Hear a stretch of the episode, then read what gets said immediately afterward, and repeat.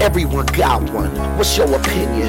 This is the rap room. Tongues won't be bitten. Ain't no rules, just spill it, and anybody can get it. No limit. We here to kill it. You tuning into the thrillers, and no, ain't no stopping. Any topic, even the random.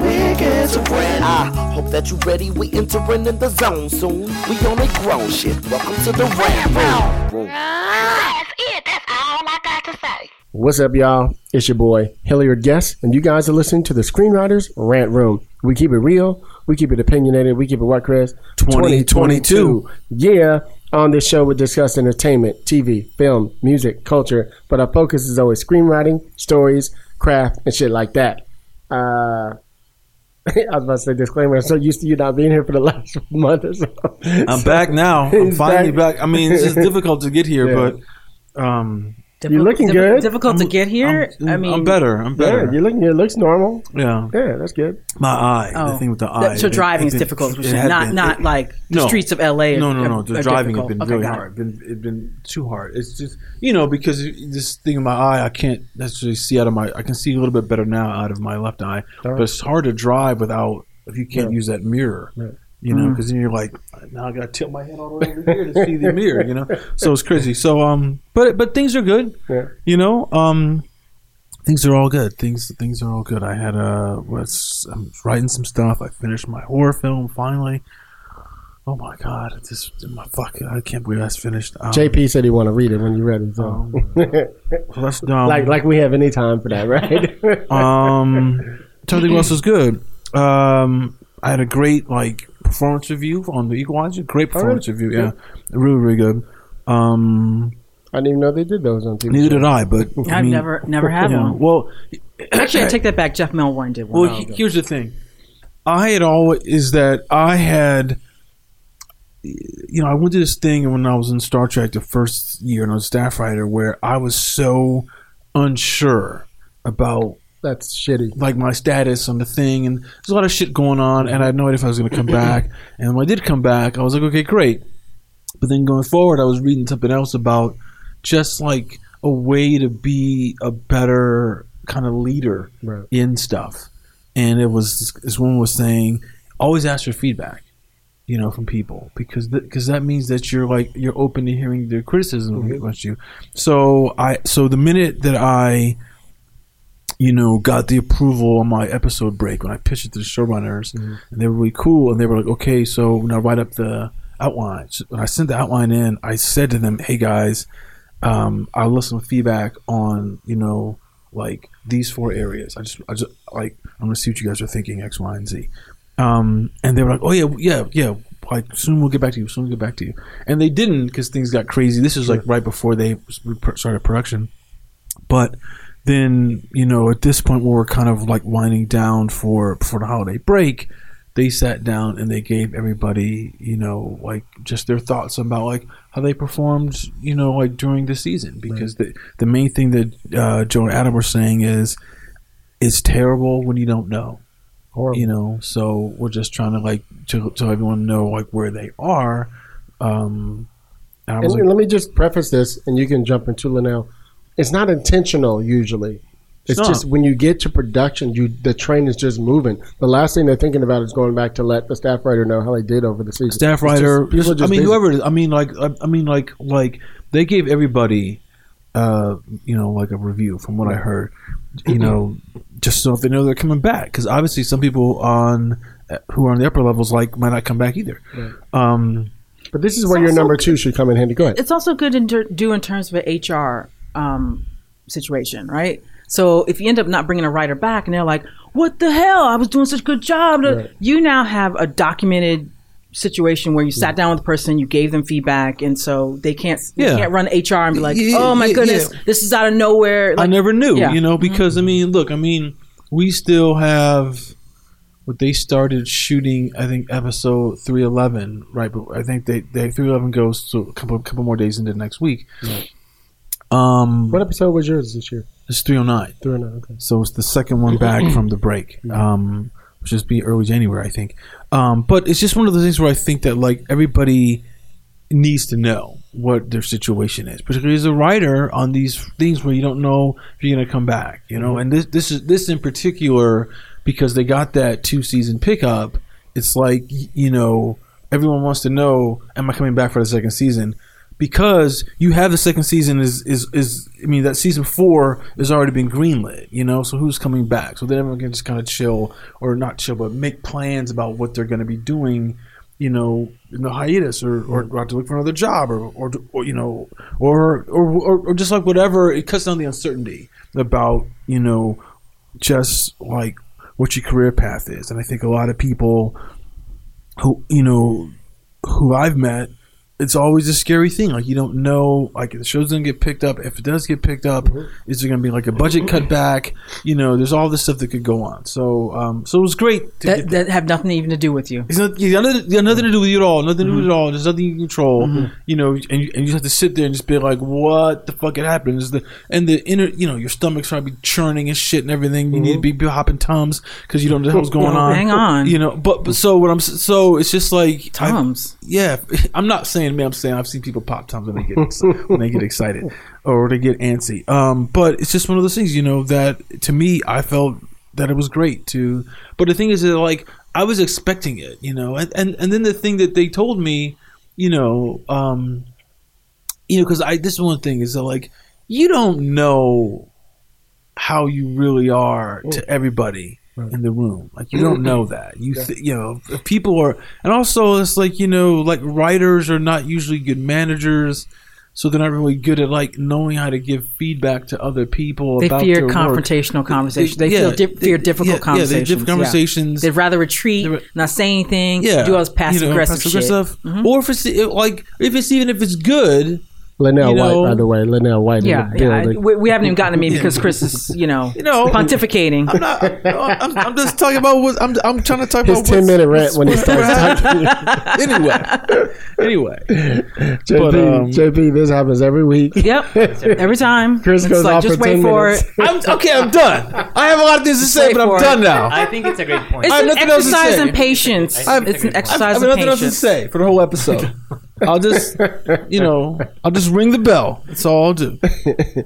So, if you guys are grown, we jump into the show. So, of course, we got the sis in the building. The sis in the building. we have our sister in the building, Linnell White, y'all, writer, Hello, producer, director hello. herself. Long time no hear. It's been a minute. Um, I just want to say off Sure. the top, rest in peace, P22, the mountain lion that was living in Griffith Oh. Park for 10 years. Crazy. I'm, I'm sad about that. When did they shoot it? No, dude. They, they when they picked him up. Do you know the backstory that he was starting to venture into Silver Lake and Los Feliz Yeah. and was attacking some dogs and What know second dogs. yeah, he attacked a few dogs, and so his habit, his patterns were different. Norm, you know, he was doing different things, and so they were concerned about him, and they trapped him in the back of this woman's home and um, evaluated him medically, and found that you know he had kidney disease, um, heart disease. There was some. It looked like his eye was bad because he had been hit by a car. Someone, you know, because he's coming down. You know, his patterns were just different, and he's been living alone up there for a long time. He didn't have a mate. He didn't have. So, but he kept our coyote population down. It was, it, there's a balance to every ecosystem, right? So now without P22, I'm like, all right, your, co- your coyotes going to come down the hills and see how many chihuahuas get attacked now with Yeah. these coyotes. Because coyotes don't fuck around. They're just like, oh, hey, I've, I've squared off on a couple. Just I'm out. Do do do do. Let me walk to 7-Eleven. Oh, coyote. and this is Los Feliz. Yeah, you can. Yeah, they just they don't care. So um, rest in peace, P twenty two. You know, I'm a cat supremacist, so anytime um, a cat is at, at 12 years old, That's 12 a years thing, old, by the way. You know? cat supremacy. First time I've heard of it. I like it. Yeah, cat supremacy. right. Um, and I had I you know I left for New York for a while, so I wasn't here. Right. Um, How was your trip? whew, had a lot of family stuff go on there. Um, you know, aunt passed away suddenly. Um, yeah, just a lot of family stuff that I was glad that I was there for. So here's a lesson. Again, being a cat supremacist. um, and you don't know this, JP, but my cat, Honey, passed away in August. She was 18, 18 years old. A long, a long life, Long a long life, and she was loved. Um, And when she passed, I was just like, you know, of of course, I'm devastated. And someone posted on my Facebook page because I put like an obituary to Honey on the Facebook page because some of my friends knew her, especially some people I've served with in the Air Force, whatever. They knew her, Yeah. and other people just you know are sympathetic because like animals become part of our families. Sure. And I remember this one woman who's like a friend of a friend, someone I don't even know well, got on the Facebook page and was like, you know, I know this is hard to hear right now, but Honey knew it was time for her to go because you might be needed elsewhere. And I saw that shit and I was like, you fucking bitch. You get on my page and you put the fucking shit on here. I'm gonna wring your fucking neck. Who are you? right? I'm Immediately, I'm like, I'm gonna choke this bitch. But then as I'm home and there's like so many things happening that I needed to be there to support my mom and help her with, you know, my sister had to go to the emergency room, my aunt passed away. There was all kinds. I was like, oh, I needed to be here. Normally I would mm. not be in New York, Right. you know. You don't be gone that long from I your- wouldn't. I- I hadn't been in New York that long since I left when I was seventeen oh, to, Oh, wow. to go to the Air Force Academy. That was the longest because I've been back for like a week or two, holidays, whatever. But this was two and a half months, and I was like, first of all, number one, long live Long Island. All you people that want to hate on Long Island can kiss my ass. Is a golden place. Welcome to the show, JP. golden place. Cat supremacy in Long Island. That's what I'm talking about. so anyway, my my childhood, you know, streets, if you will. I can't even call them streets. It's like the mean streets of Long Island. That's a joke. But um, you know, my childhood mecca, if you will. I was just like, man, it's kind of nice here. If I could like figure out how to shoot a show here or or run a show here, like that would be great. I'd be so happy. So just reconnecting with like my roots. Right. Um, yeah. So that Sometimes it's like ch- I always tell people it's like changing your environment. yes. Sometimes you do that, it, make, it just gives you a new, Yes. fresh, you know, Yes. feeling and stuff like that. Yes. that's not bad. So It always and I, and I you know went like a girl I went to high school with. No, I shouldn't say girl. We're grown now. We grown. Um, but we sat and had lunch and caught up. I was like, oh my goodness. And there's a new re- there's different restaurants. Demographics have changed, of course. Um, you know, rest in peace, Sunrise Mall. I love Sunrise Mall. Sunrise Mall is gone. Um, they used to be the hangout.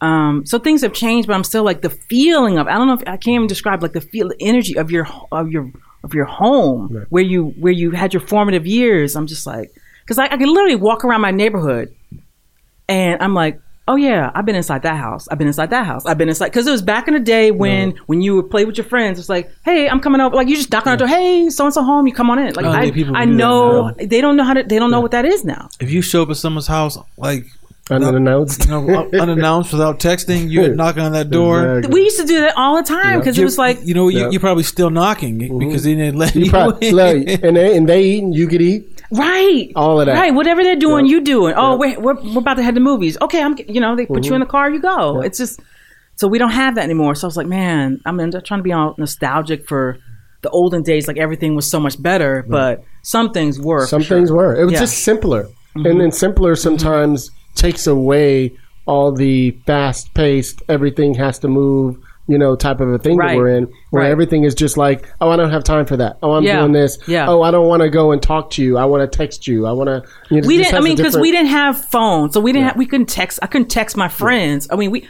I We was, had a phone. I- we just didn't have I a was- phone you could take with you. ha- yeah, exactly. We, I'm sorry. I'm, not that old. Shit. we didn't have Alexander Graham Bell with a telephone. No, Lord have mercy. No, we didn't have, you know, Cell didn't have phones, cell phones. smartphones. Um, so I had a phone in my room and I was considered a uppity yeah. rich bitch Yeah. because I had my own line in my room to, da, you know, gossip with the girls. But, But you know, let, but mom could still pick up. No, Is she it couldn't. separate? Oh, you had your own I had a line. separate line. Oh, that's Again. even better. Again. See, we had to share that. line. I had my own line. Okay. Yeah. So you was living real fancy. yeah, exactly. Shit.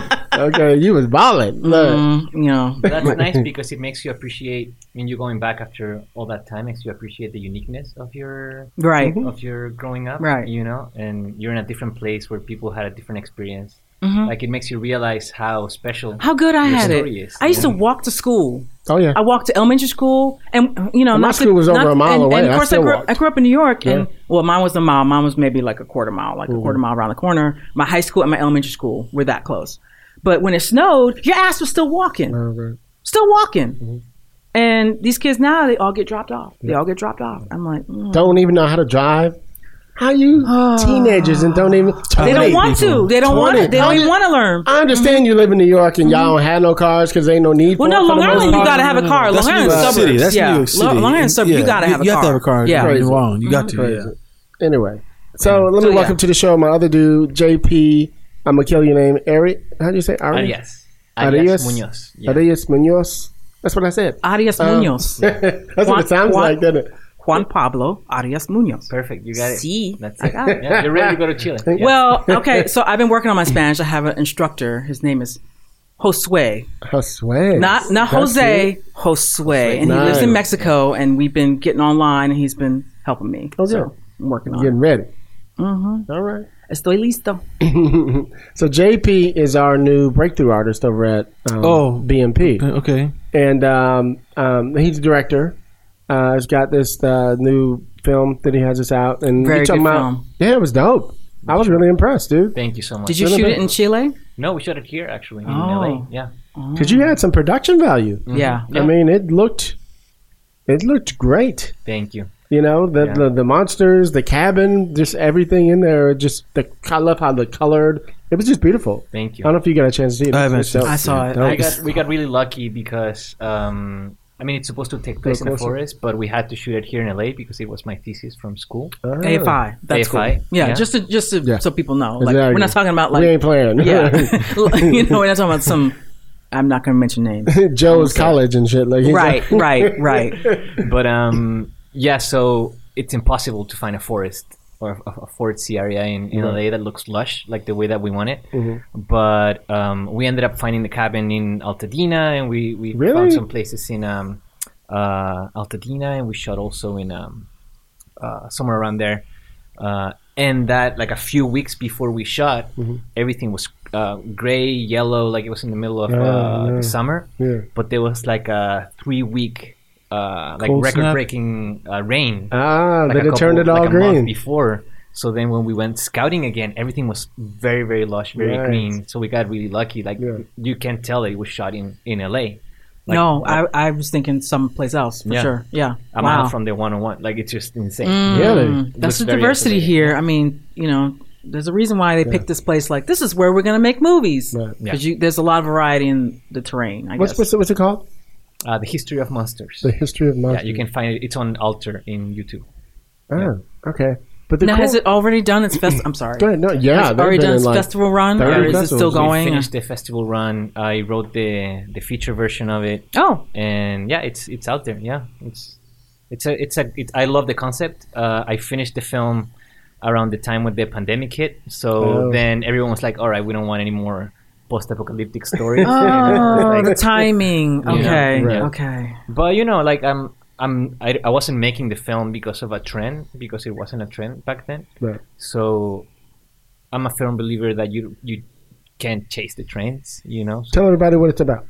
so it's about this woman named Evelyn who lives in an isolated cabin in the woods, and she's basically uh, um, living on this these very strict rules, which is like you have to be indoors by sundown because at night these monsters come out and and they they roam the world basically. So that's It's almost like Quiet alien place. zombie type of A quiet place, Yeah, yeah, but yeah, It, instead of sound, it's okay. Sun, the sun's down. Get your ass indoors. right. right, and they won't go inside your house, um, but you have to be indoors by sundown. So the story is that she finds a man that she doesn't know outside in the woods, calling for help. She I was suspicious from jump. you know, Yeah, me too. Yeah. and and she decides to bring him in to help him, but she doesn't know anything about this guy. She doesn't know where he I'm gonna let from. him scream. I ain't gonna help him. You know, You and screaming in the woods. I'm gonna let you die. You're. But since she's been alone for years, uh, she's torn basically between her desires of intimacy with this guy and like, her desires of normalcy Right. and her desire to stay alive and her self preservation. So it's basically like a film that puts this character between these two very primal desires to Mhm. be safe or to uh, a sexual desire, you know, like the attraction. Right. Um, so that's the whole film. And the reason why I made it is like I think that th- there's something, of course, very interesting and compelling about post-apocalyptic stories. But Mhm. I've always wanted to see something that is more focused on character Right. and more focused inwards rather than like oh let's fight the zombies. Right. Yeah, they're very in the right, background. They're right, very in the yeah, background. right. Yeah. like I don't think you need to, to, to know where they came from. I don't think you need to know where uh, if there's a cure, like how to fight them. Like that doesn't matter. It's like how will we deal with each other in this situation? Yeah. You know. So that's basically what the show is. I mean, what the story is, and It's a monster in the house. I mean, those are always my favorite type of films, and the ones that I prefer to write is where there's people trapped somewhere yeah, in one particular contained place. And it's usually about the characters inside. You know, they're battling over who's going to be the most strongest and who's going to be the weakest. And the person who's strong becomes weak, and the person who's weak becomes strong. yeah. You know, in some way. You know what I mean? So Exactly. I, I personally love that. Yeah. Thank you. Yeah, I mean, I think the the interesting thing is that because you don't pay so much attention to the monsters outside, Right. then the monsters become sort of a metaphor for that relationship. Oh, you know, yeah. and I think it invites the audience to also think about, well, who's the real monster here? Right. You know, Mm, mm. um, Mm. is is it the there's there's something about this relationship that feels very tense, um, and well, the, in the in the end, she's because she's she knows she will be unable to trust him, and she also will be unable to control her desires for him. She decides to kick him out. She in the middle of the night she throws him to the monsters and she kills him. So Right. Oh, basically, you just she, gave the movie away. Oh, she, They dest- can see it. They she destroys. spoiler alert, y'all, Spoiler alert. because we want people to go watch it. Um, Um, yeah, But you destroy the object of desire because Mm-hmm. you know you won't be able to control your yourself. So then and men are trash anyway. Throw them to the monsters. that's Damn. the, that's the question, right? And you see, like it's on Alter now. It's on YouTube, and people have like very different Mhm. opinions of what the Right. film is, or what it's what it stands for, or what Mhm. what the idea is. I I wasn't trying to make a statement. You know, I wasn't trying to say like, oh, this or like Oh, men, yes, are, you were. men are bad. Yeah, you were. Um, You want Yeah, if you're are a bad. director, you're- you're not trying- you're trying- ma- you're I have my own opinion, but Yeah. I'm ma- I make sure that there's uh, there's enough room for the audience to tap Right. an Of interpretation. course, that's what you want. I mean, like if you if you spoon fed everything to everybody, then it wouldn't be any good. But Then it- but you but you do have to have your there's the question you're there's a question you're asking by making the movie, and then you and, and then the film is the answer, and then everyone else has to see if they came up with an answer that is makes sense to them. Yeah. You know. It's open to interpretation. Yeah, that's that's Yeah. always good. Well, I think good. I think your timing is actually spot on with the horror genre Mhm. because I saw it on Twitter. And yes, I'm still on Twitter. I'm not leaving. I'm not going anywhere. still there, too. You, you don't run me out of nowhere. um, that like the top eight of the ten, eight of the top ten grossing films last year, or something like that, were horror movies Oh, or something. There was a there was a high percentage of horror movies that were doing well at the box office because you know nowadays it's hard to drag not drag people it's hard to get people to actually go to movie theaters if you're not Spider-Man what was it No Way Home that came out no. far, far from home Far, far, from homecoming. far from home Far from home. Far from far from home. home okay the one the, Something with a home in The it. most No, recent no one. way The home. most recent No way home was the last. No Way Home I, Yeah, No you Way Home. corrected Okay, me got right. I was You like got right. Jesus You were, you were asking me. I don't mansplaining. No, I was like, No Way Home is the one. I was like, yeah, because the other ones show up and how they. Okay, anyway, um, or Doctor Strange or Black Adam. I don't know how Black Adam did. To be honest with you. Didn't do well. Um, okay, so we're moving on. Um, but yeah, it's like there were horror movies that did really well. Like Black Phone did well, and yeah, so X did well. What Smile? I mean, here, the, here's Smile did well, Here's, yeah. the, th- here's the thing, right? You know, I mean, this is why. This is why I just finished mine. This is why I got some people who were interested in uh, putting it out. The Distributors interested in it because I was like, all people want to see in the theaters is cartoon is cartoons, the Marvel movies, or they want like, or they'll see the horror films. Right. You know, and, and like, and and you get like anybody will go see these Top Gun or the Spider Man Oh, Marvel stuff like that, right? But all the movies, people are like, "Yeah, I'll wait for it," unless it's a horror film, because kids will go see horror films. So go make a horror film. Yeah. Yeah, it's, it's Barbarian. got to be good though. Yeah. Go ahead, bud. Barbarian. Oh, it's gonna be. good. Oh, of course it's gonna be good. It can't just you can't go make them. Make, Yeah. I mean, like I mean, look, I watched maybe forty getting ready to do ri- write mine. I mean, Right. most and even I've watched a lot of classic ones. They're not that good. They're all they- they- they're they're they're they're they're not. This is they're good scares or there's a good little moment to what happened, but they're not like you know. There's very few that are that are like really that's a fucking good story as well as you know. Like I watched um Del Toro's like Cronos Oh yeah. his vampire thing. That's mm-hmm. fucking good. That's, that's a good vampire story, you know. Mm-hmm. So was his Devil's Backbone. Oh, but yeah. you look at you look at other stuff and just like, okay, yeah, you're trying to scare me. Okay, mm-hmm. or it's like Paranormal Activity. There's like one little thing going on. I mean, it's I mean, whatever. Those guys made all the money, everything like that. But you try to watch it. I think it's the tr- trick with horror movies is how do you watch them again and again as you know it was like a viewer. I was know? thinking about that because, like, when we were in the '80s, all the big movies, Aliens and uh, uh, the Thing. Hell, Jaws. The go, Thing, I can go back to 1975. I classify that as a Yeah. horror movie. Oh yeah, for sure. All that was in. But think about how many times I can't think of how many times I've seen the Thing. I mean, like twenty. It's good. Aliens, like twenty. It's good. Even back then. Yeah, it's good. You know what I mean? It's like you just keep. So it's Because it- interesting. You you say, Wore the VHS tape out. yeah. What's the thing that makes you keep watching it over Yeah, and well, over and I over? mean, because it's you know, it's like the stories are really, really good. I mean, y- I mean, if you go back and look at a lot, uh, we were talking earlier. We're not going to get into this, but we're going to talk earlier about dumb characters. Okay, so the, the the thing is, in, in most most horror movies, the characters are really dumb. Yeah. you know, they're really dumb, and, and they put themselves in situations that you, the audience, are like, "What the fuck are you doing? Right. What the fuck are you doing?" It's like that commercial where there's a guy in a like a leather mask hunting the teenage people, and the one girl's like, "Why don't we get in that running car?" Yeah. and they're like, "Are you crazy? Let's go hide behind the chainsaws." That's what goes on in a lot of these movies. that is my favorite Yes. commercial. Yes, I love that's that what happens commercial. all the time. I, I mean, I mean, look, I, I saw a horror movie uh, right before my eye went crazy. Actually, watching them, I went crazy called Barbarian. Right? Yeah, Oh. Great movie. Barbarian's a great movie. It's a great movie. But there's a moment in the movie where that some shit happens, and, and, I'm, and the whole audience was like, "Oh, bitch, no! What are you doing?" Because she's going downstairs in the dark in a little hidden passage, and she's like, "I'm gonna keep going," and I'm like, "Nah, nah." See, not the kid, right? Because I'd be like, "Uh," uh but they did that in that movie, and it doesn't hurt that movie that much because it's something because. You, because I'm gonna get away the movie around. Because But but they always have a hero who is extra curious.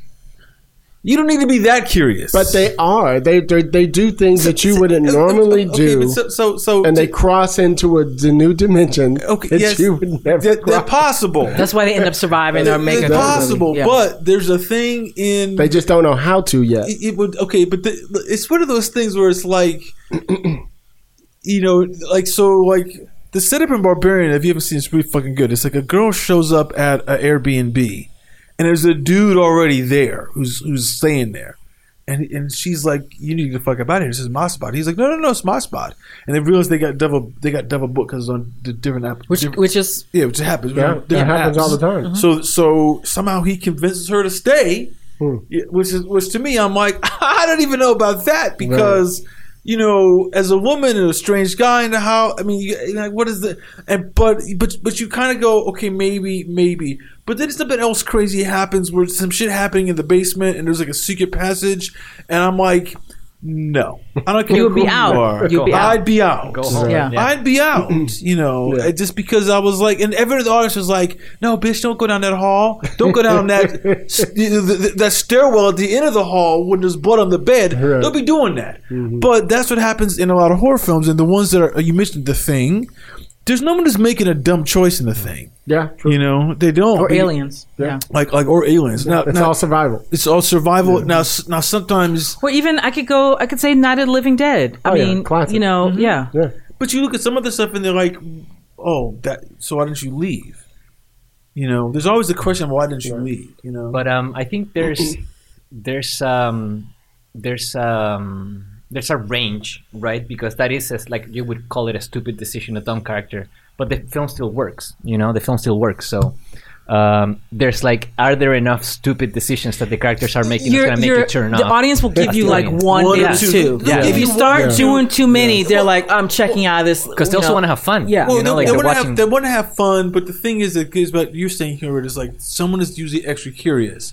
Who's that person? I get that. I get. It's just that there's all. You're right. There's the balance of Yeah. like how many fucking dumb moves am I gonna make Yeah. before the before the audience is like, oh, I'm out. Well, You know. you just you just used one of my favorite movies, Night of Living Dead, right? Mm-hmm. So, which I've probably seen 20, 30 times too. Here's a cool thing that happens. So there's, I think there's five or six characters in there. The black guy, the mm-hmm. white girl. There's a there's a girl with the teenage girl with her boyfriend, the old guy who's the mean guy with the wife downstairs and the daughter. So mm-hmm. you got all these characters. Mm-hmm. All everybody's the archetype, right? It's like the per- perfect cast, right? So what happens is the teenage girl decides I can't stay in here anymore. I'm going crazy. So so they lock themselves inside of a contained place. At somebody at some point, somebody says I can't do it anymore. Mm. It's protected them the entire night until somebody says I'll just open this one latch. I'm I'm a, I'm, I'm a break. you know what I'm saying? Someone's gonna break. And then that causes the chaos. This is always Act 3 mm-hmm. This causes the mm-hmm. chaos of mm-hmm. every single thing inside of it, and turns it all around to that scary person now being the person who weeds the weapon. you know what I mean? So that I think that's why I like it. I Well, just see, love well, I- those. I, mean, like like to me, the best. I mean, I don't, I don't know the best, but the horror film that like I liked the most of late was a movie called It Follows. Oh Because- goodness, I like that one as well. Incredible. because in that, those people don't make dumb decisions. Right. You know. Now there's a now the, the thing is is that there's a couple decisions that the the girl in there that makes that are kind of like, what are you doing?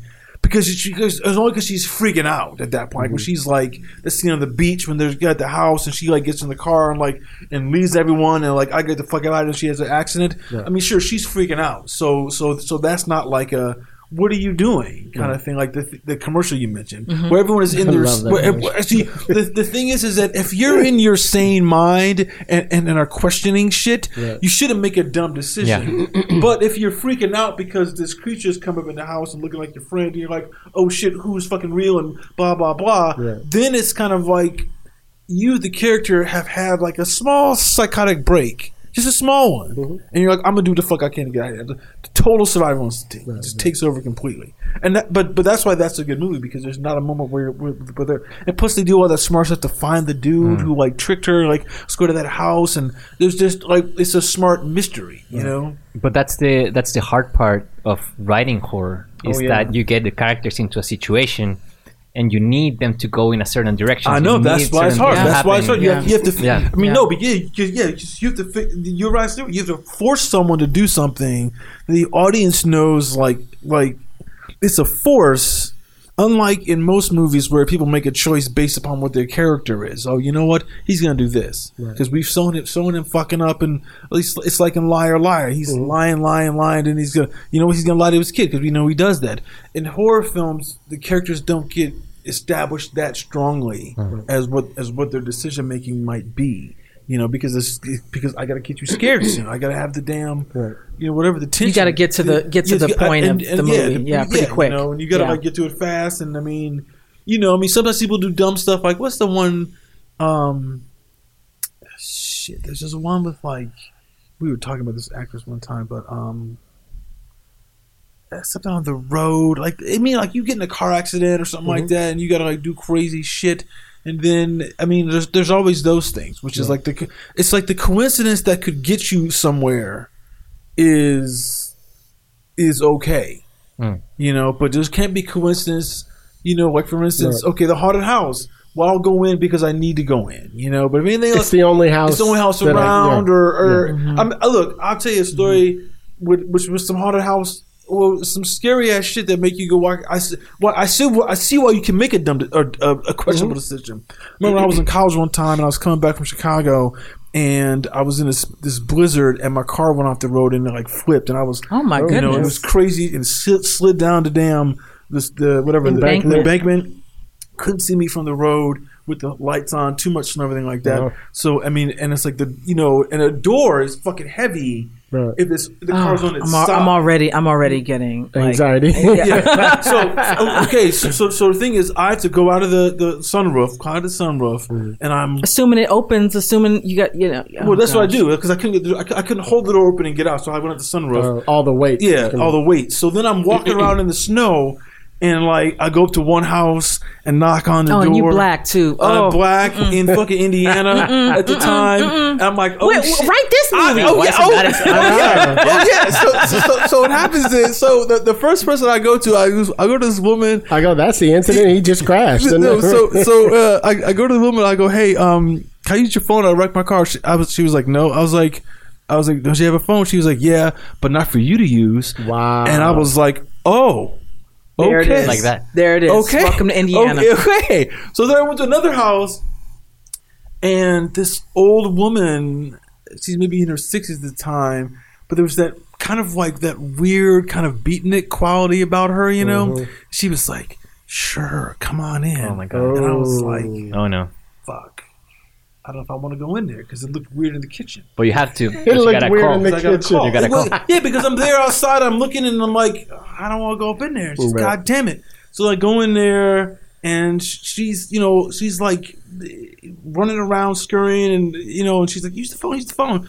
I'm like, okay, and we call the phone, we called the guy, and the guy's like, and I, I and I tell the guy like where I am and where, where's the This is back marker. when we knew numbers by heart. Well, right? no, no, no, You no, just no. called nine. You just called No, no. AAA or whatever. Yeah, yeah. Oh, I mean, no, a gas station. Like she gave me a gas Okay, station I number. thought you were calling mom and dad. Or No, no, no, no, no, no, no. Um, because that's a long distance call. Oh. You know.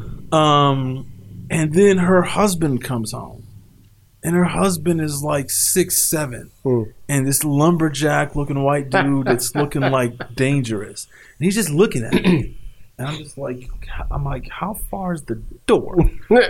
I'm like, how far is the knife? to get you know? And I, she's like, "Oh, have some drink," and I'm like, "I don't want anything." I don't. This is way before the damn get out shit, but I'm like, I don't know if it's just. I, I'm just. I was freaking the fuck out because I was like, I'm in the house that I shouldn't have gone in. I just like, I was like, can I was like, can you make the call? She's like, no, come in, come in, and I was like, fuck, do I make? So it's like the whole thing of going in to make the call to get my car saved, you know. And then the minute you know she was the, the dude, the husband didn't say a word to me, just was staring at me the whole time. Mm-hmm. And I was kind of mm-hmm. like, mm-hmm. "Do you want this black boy out of your house? Because I'm going to get out of this house as soon as possible. Or like, or are you gonna keep me? I mean, just all this shit is rolling out of my head. And then finally, I'm like, well, I guess I better go. I guess I better go. And she's like, no, no, stay. You got time. I was like, no, no, I'm good. I'm good. I'm good. Have some tea. Yeah, and I, I'm, and she's like, no, and, and I'm I'm trying to argue with her to leave.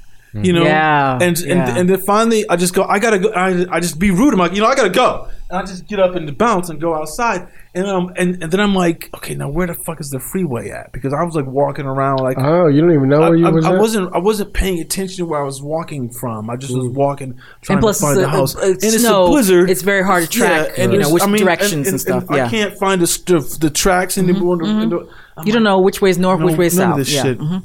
Then I started hearing these dogs. so I just hearing this chink chink. You You're know, right. It's like, what's, the, what's this movie This at? is the movie. This is the movie. this isn't a, And, a and I'm short just, or a I'm just like, yet. where the fuck? Are, I'm like, dogs.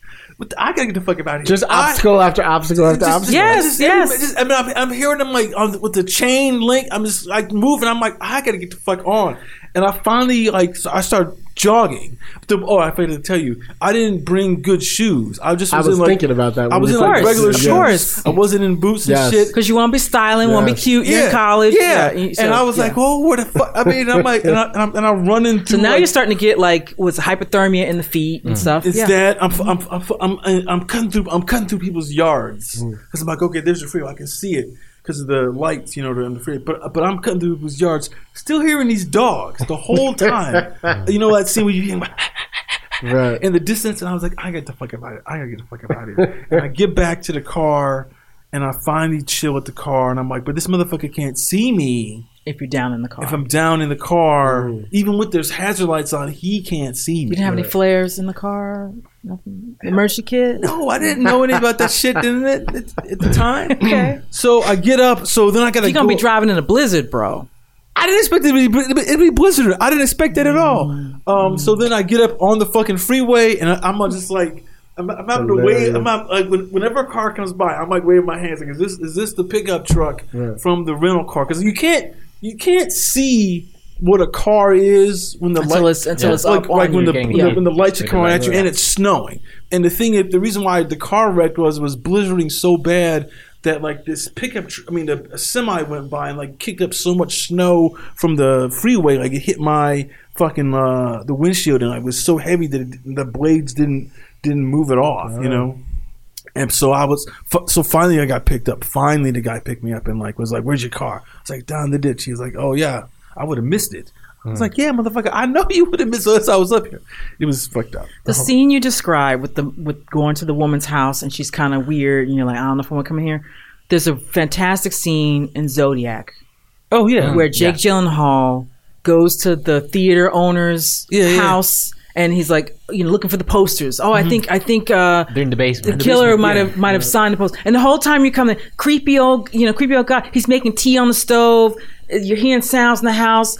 Let's go down the basement. And then the guy's in shadows. And he's like, you Yeah. think he might have seen the film and was inspired. You know, like most dangerous game at the theater. And It's it was it's it builds so much. And he's like, telling you shit like, motherfucker, yeah, that's where you hunt people. Oh, fuck this. You know, yeah, yeah. And he's just you know going through the posters, and Jake Gyllenhaal's freaking out. He's hearing stuff in the house, and he goes racing out of there, Right. Racing out of there, only to get to the door. Oh, the door's fucking locked, and then the guy's right behind him, creepy little guy. You know, and he unlocks because it's- you think at that point it had you thinking that might be the fucking The Zodiac. He's in the house with Yeah. the fucking Zodiac. Zodiac Yeah.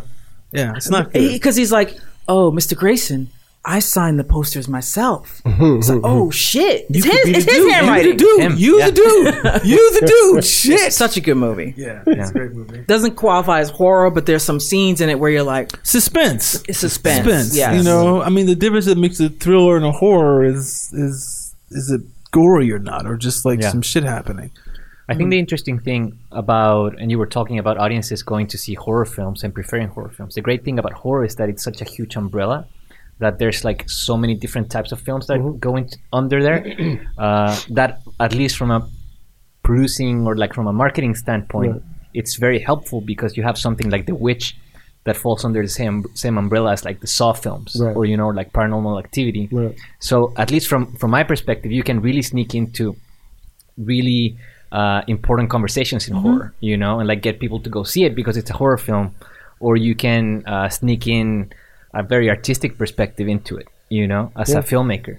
I think Yeah. that's what that's what makes horror so interesting. Get Out. Get Out sn- was putting a lot of racial and oh, political yeah. things in- Exactly, in, yeah. a, in a horror movie. Well, that's the thing about you know why I was I I, I wanted to do a horror film. I think I, well, I can't remember what- which one I saw. By the way, I just saw Latoya Morgan just posted on Twitter. She's doing a uh, Not Living Dead. Oh yeah, remake. Oh. Yeah, remake. Um, Cool. but it's the thing about horrors I noticed maybe like two or three years ago. I was like, oh, this is like the only genre where the filmmakers actually like can still do stylized work. Yeah, exactly. I mean, people don't do it in anything else anymore. I mean, like, or, or like new filmmakers don't. Like, obviously, someone Fincher is going to do a film. He's going to, whatever. He's known. I mean, those people who are kind of established will do that. But I think newer filmmakers are so caught up in like trying to be realistic with what they're trying to like portray that they don't realize that there's like I I, I have this discussion all the time with some people is that like the the the, the the vocabulary of filmmaking has gotten so narrow mm-hmm. in the last four or five years because everyone is so caught up in it's got to be realistic, it's got to be authentic, and it's mm-hmm. like that's not true. Yeah. You know, there's the the, the, the thing that we act, I think that's why people don't find movies that interesting anymore because they lack the sense of theater to the work. You know, I mean, I was talking to someone the other day, a cinematographer guy. I was like, well, yeah, you know, that's all I find difficult about um, digital cameras is, is that, that you're constantly struggling to take away light to make your image work. Whereas film, it's like you gotta give it light. You gotta give every one. You gotta give light. And I was like, think about it. That means you're you're shooting energy at whatever you're putting light on. Mm-hmm. You know, like the energy from the wavelength is what you see. Then pops up off you know the camera and the film in a certain way that you don't see the same way when most people do. I think that's why I don't know. Something I'm trying to figure out, like like you know, like why do the films today don't resonate the same way they mm. used to? You know, I think it's I think it's I think to me it's the way they're shot. You know, like mm. you know, like the, the way they're shot, like like I don't doesn't know. If, I don't know like if that's. It's, I, I think some of the storytelling is just not like the where it used to storytelling's bad too. The storytelling's bad, but I, but I look at stuff and I'm like, this. You know what? If this was shot in a way that, that But that's you. I mean, because you're you're like topless cine- cinephile. I'm talking about the kid in Des Moines who's just like, hey, I just want to go to the movies this weekend and have some sort of escape from my bullshit going on at home or at school, whatever. And they're just not which is the majority of people. ex- the majority of people, Yeah. not not coastal elites. No, you know, no, I'm, I'm, uh, not, I'm like we but are. No, I'm, I'm not saying. Look, I, I understand what you're saying. Yeah. But what I'm saying is, I think, I think, s- you know, like the other day they they they released that Sight and Sound list of the top whatever 100 films, right? I remember seeing the first clip of this thing was from Po- Po- Apocalypse Now. That scene where he's coming out of the water and Yeah. nighttime and it's flashing and shit like that. And, and I'm, I'm like, the way that looks. Mm-hmm. Like burns in your in your eye, Yeah. and it totally creates this image that he, here we are 45 years later, we still remember it, you know. And I kept, I was saying to my brother, I was like, "Oh, if we shot this today, it'd all be natural white. Shit, shit would all be like available white, like that light on his face, that's one color, the light, in the full light, you know, like like that wouldn't be there. So the image wouldn't wouldn't nearly. I feel what you're saying because if you go back and watch a movie like RoboCop and you're like, oh, what's the big, what's the big deal? There is a, there's a lot of they're doing a lot with light. They're doing a lot with also atmosphere. Mm-hmm. yeah, Yeah. you know, um, to create like word. That's different the word, different layers in the layers frame. image, in the frame, yeah, Yeah. yeah, you know, and so I, th- I think so. Even if you're not a filmmaker, you sit and watch that shit, and the image is so much stronger because it's so vibrant. It's, it's so dynamic Yeah. in what it is. People And- aren't taking the time to construct their image, their framing. the frame anymore. No, What they're doing is like turn the camera on. It's cheap to run digital. Let's go. Yeah. I think there's something about um, like a certain standardization of the language, you know, um, and I'm gonna say this, but it has something to do with TV also, where there's like a very conventional way in which you shoot television, mm-hmm. which is like you mm-hmm. shoot two cleans, two overs, you shoot a mm-hmm. master, and then let's move on. Right. Because you need, you do that for speed. Yeah, exactly. Yeah. It's necessary, right, for production. But I think that kind of takes away the language of film. for sure. You know. Yes, And I start 100%. thinking about like back in the '90s, you have Tarantino uh, talking. I mean. Laying films in a very different structure, or Paul Thomas Anderson in different chapters, Spike Lee, you know, like I think there's there's like a very different way in which Just- film can be told. absolutely right. I mean, and to me, that's what I say. that- That's why I like movies so much. Is that there's all the there's the, the it's so such a flexible storytelling medium. Yeah. Whereas when you're telling a TV show, you got it, it can't be that flexible because you know different people are coming in every week to shoot it, in, and it's been written by someone different every week. You know, like it's all you, you, you, there's so and much there's and people are looking for depending on what the show is, but some sort of consistency throughout Yeah. Mm-hmm. the storytelling. So if you came in and kind of like flipped it around, like you'd be like you wouldn't work. I mean, it's you know, I I I, I you're absolutely right. It's a standardization of stuff where you don't. I mean, last night I was watching. um I got like uh, I couldn't resist. It was twenty five dollars to get like all five of the Bourne movies in in HDR. You know, and I was like, which is I think the best way to watch anything that's been shot on film because now you get to see it uncompressed for probably the first time ever on home video. But I'm watching the second one and I'm like, like people don't edit like this anymore. Yeah. Like the editing of that movie is so precise and it's so jagged and like you know and it's chaotic. But he but he's able to contain the he's he's able to find like the clarity and the chaos in a very specific way in how he edits the movie. And I was like, they don't even do action film like Yeah. this anymore. They you know? Let me ask, let me ask you guys a question. Um, because I know you you still got something you're gonna direct next year. yeah. So I know you were talking, um, JP, about making your short into a feature. Mhm. You have a new feature. Let me ask you this question. I was thinking about this. I remember one of the first features I was going to direct was this horror movie. I remember my agents being concerned that that was going to be the first thing I came out with mm-hmm. because that's your calling card, right? So now everybody immediately goes, "Oh, you're the horror guy," mm-hmm. Right. even though I'm like, "No, that's just it was the cheapest one to do." you know, whatever the reason is, right? How do you guys feel about that for yourself? About the the project you guys are going to direct? Maybe let's just say you do the horror movie first, as opposed to the tattoo script for you. Well, so I mm-hmm. mean, look. Here's the thing, right?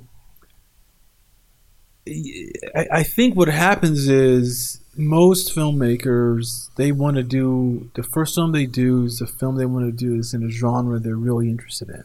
Right. You know, like I'm gonna do a horror movie, and then they go ahead and they do it, and they might spend years trying to get that thing out of the ground. And I feel like you what what ha- the thing that the thing that invariably happens to everybody mm-hmm. is uh, not everybody most people is you don't have your second or third film like oh, like like primed when you do your first film Yeah. that's why there's always that big glut there's uh, that sophomore sophomore drop off Right. so hard because you might have spent four years five years ten years to get that first film done mm-hmm. second film you got a year, right? You're like, oh shit. So then you kind of like do something that everyone is telling you to do. Yeah. You just did a horror, you did a horror film, right? It's another horror film. You're like, oh yeah, I can do that. You know. And then you write another horror film, and it might or might not be that good, and you might not think to jump out of your genre, Right. be, and, and it's not not not because it's because you're ill prepared for the situation. Mm-hmm. You know, wh- whereas I think if you were like, "Hey, I'm doing this first, I'm doing this second, I'm doing this third, in your mind, and those three scripts are ready Yeah. to go, Yeah.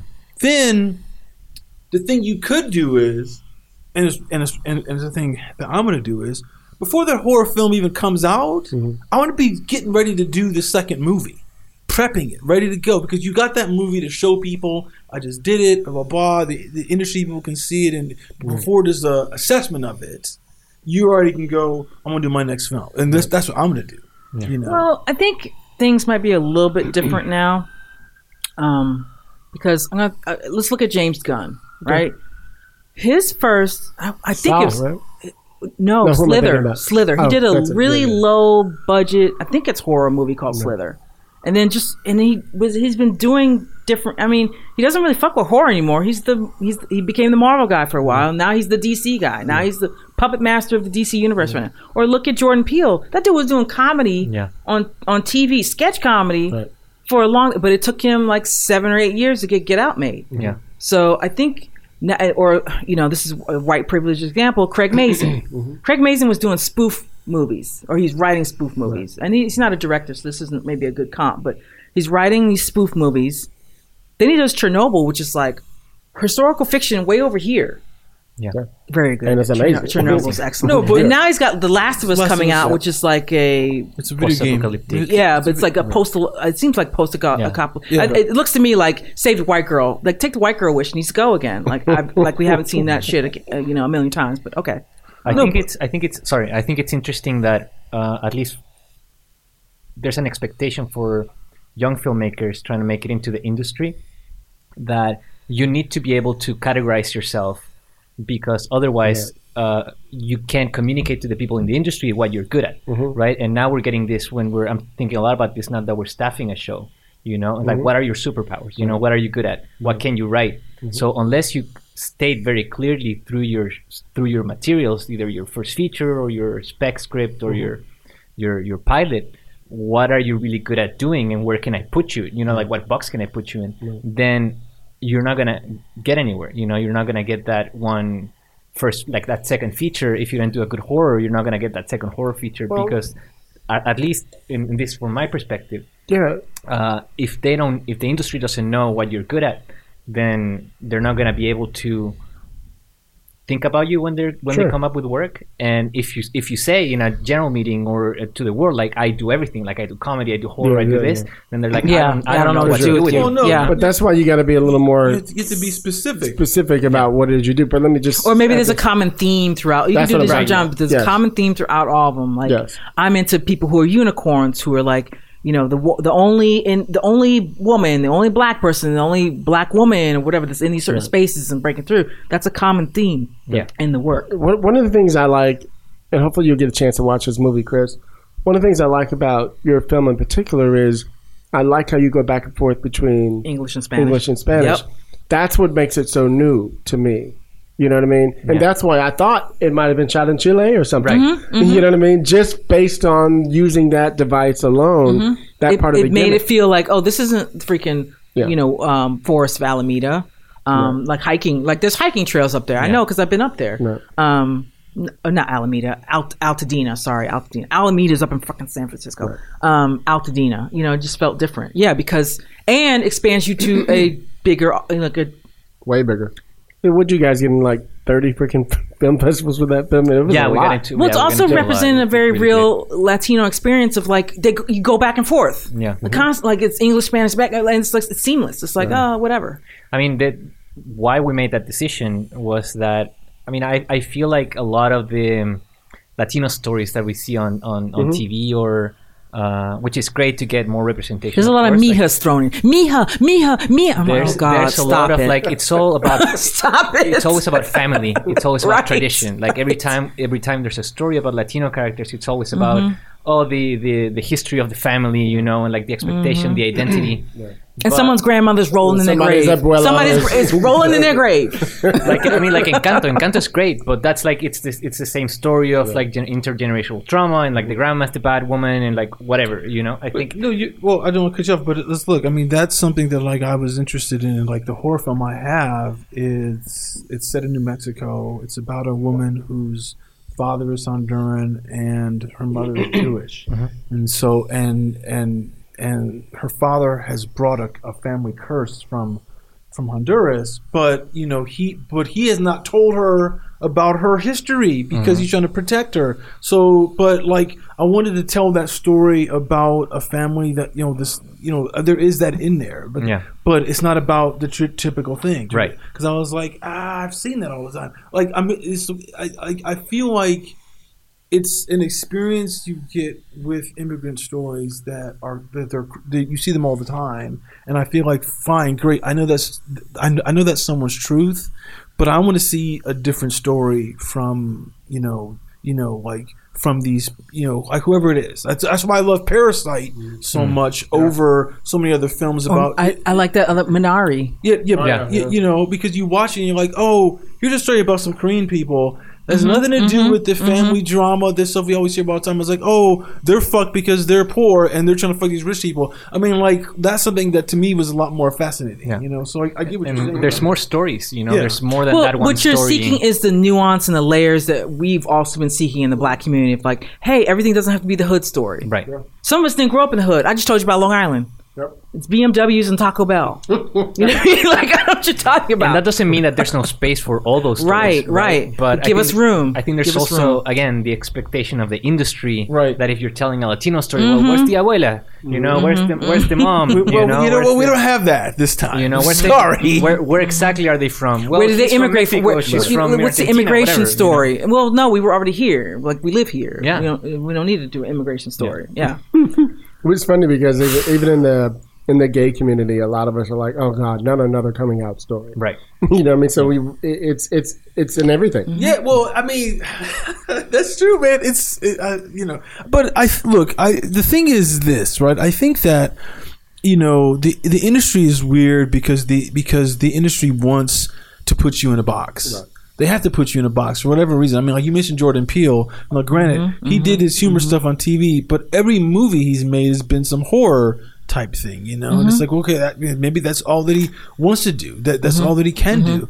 I find that to be the biggest trap the biggest trap because your audience begins to kind of figure out what you, like what you're doing.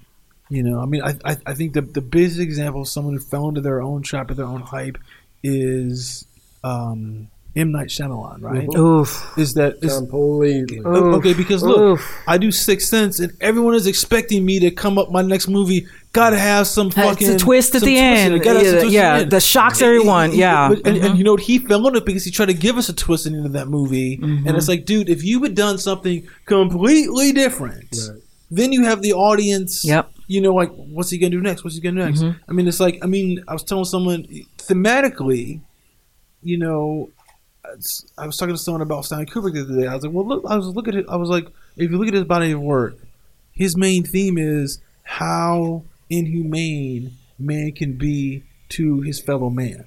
That's like the theme that, that runs throughout his work, hmm. and that allows him to jump into fucking every time period that he wants to. Every this the small film with the crime movies to the to the damn to the with the Spartacus shit to to you know it's like oh th- th- that's cool, and that means that you had no idea what the next Kubrick film was gonna do, mm-hmm. but you knew that. Well, I want to see it because I like because I like that that, that uncertainty.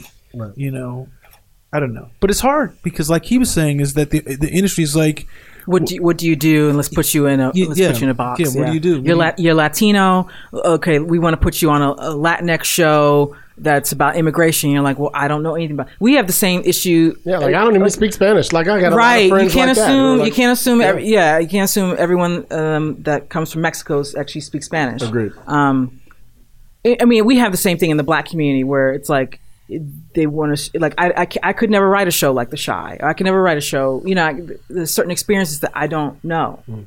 So, but they, because they see you as like they commoditize you. Right, Yeah. They see you as like, okay, this is a black woman. What's what what stuff can I put her Mm-hmm. on? It's like, well, I don't fit. Well, it's funny. You were so you guys know we're in the middle of Stafford right now. So we talk about this amongst ourselves. JP is part of our, our group, and we talk about this a lot. About there's things you have to look for, you know, when you're looking for these writers because you're trying to build this baseball team, so to speak, for your showrunner. and the thing that I'm always trying to be really careful about is um, because people always go, God, Hill, you're just so nice. The way you do this, so nice. You know, because I've been like, well, you know, let's look at it like this. Some people are like, no, I don't like it. Mm-hmm. Right? I'm like, no, let's. Mm-hmm. Mm-hmm. You're Let's- diplomatic. Yeah, I'm like, did you read the bio though? The script may not be this, but the bio says that they do this, this, this, and this. So I'm always seeing it from a different point of view, mm. and I think it's that's what helps the fact that I'm a writer, mm. right? So I'm not just an exec. You- You're not just reading, reading. an ex- a, a sample and thinking, Yes. "Well, this is this is sci-fi, and we're doing a procedural, and this doesn't quite Right. mesh up. You know, it doesn't fit." And you're Right. like, "But that Yeah. person used to be a lawyer. Did you read the bio?" Exactly. So Yeah. I'm going, wait a minute, you guys forget there's a character mm-hmm. who mm-hmm. does such like he could totally write the father. Yeah, yeah. You're missing yeah, yeah, that point. Yeah, yeah. you know what I mean? Well, but there's It's also the little but, but there's also I think that it's uh, like if you look at someone's writing sample, there's things that are be like, this person really knows how to fucking structure this story. This person knows how to fucking structure the scene so they're dramatic as hell. This person knows how to do dialog really, really well. You know that my, you know, and I, I, I think you'd be shocked that people who are who reach upper level, you Oh, know, God. you know, don't have this this well-rounded ability. No, because they've bounced from show to They show bounce show with the same show, sample, yes. and they haven't had to really do Yeah, anything different. you know, So so in fact, tr- we one come trick- across that. Oh, I know. I want your Because ponies. you know I'm working with some of the, the networks people, and they're like, you know, we've read the script like six different times in different shows for the last six years. I'm like, oh god, you know. But they're they're working so much they don't even think about writing a new fucking. Mm-hmm. They're like, I'm working. What do I need to write a new spec for? They get You know? they still get offered stuff. They still do the same clearly. thing because they're looking for a commodity. It's not even about the script anymore. They're looking for, oh, we need a, a black upper level, you know, here. Right. Yeah.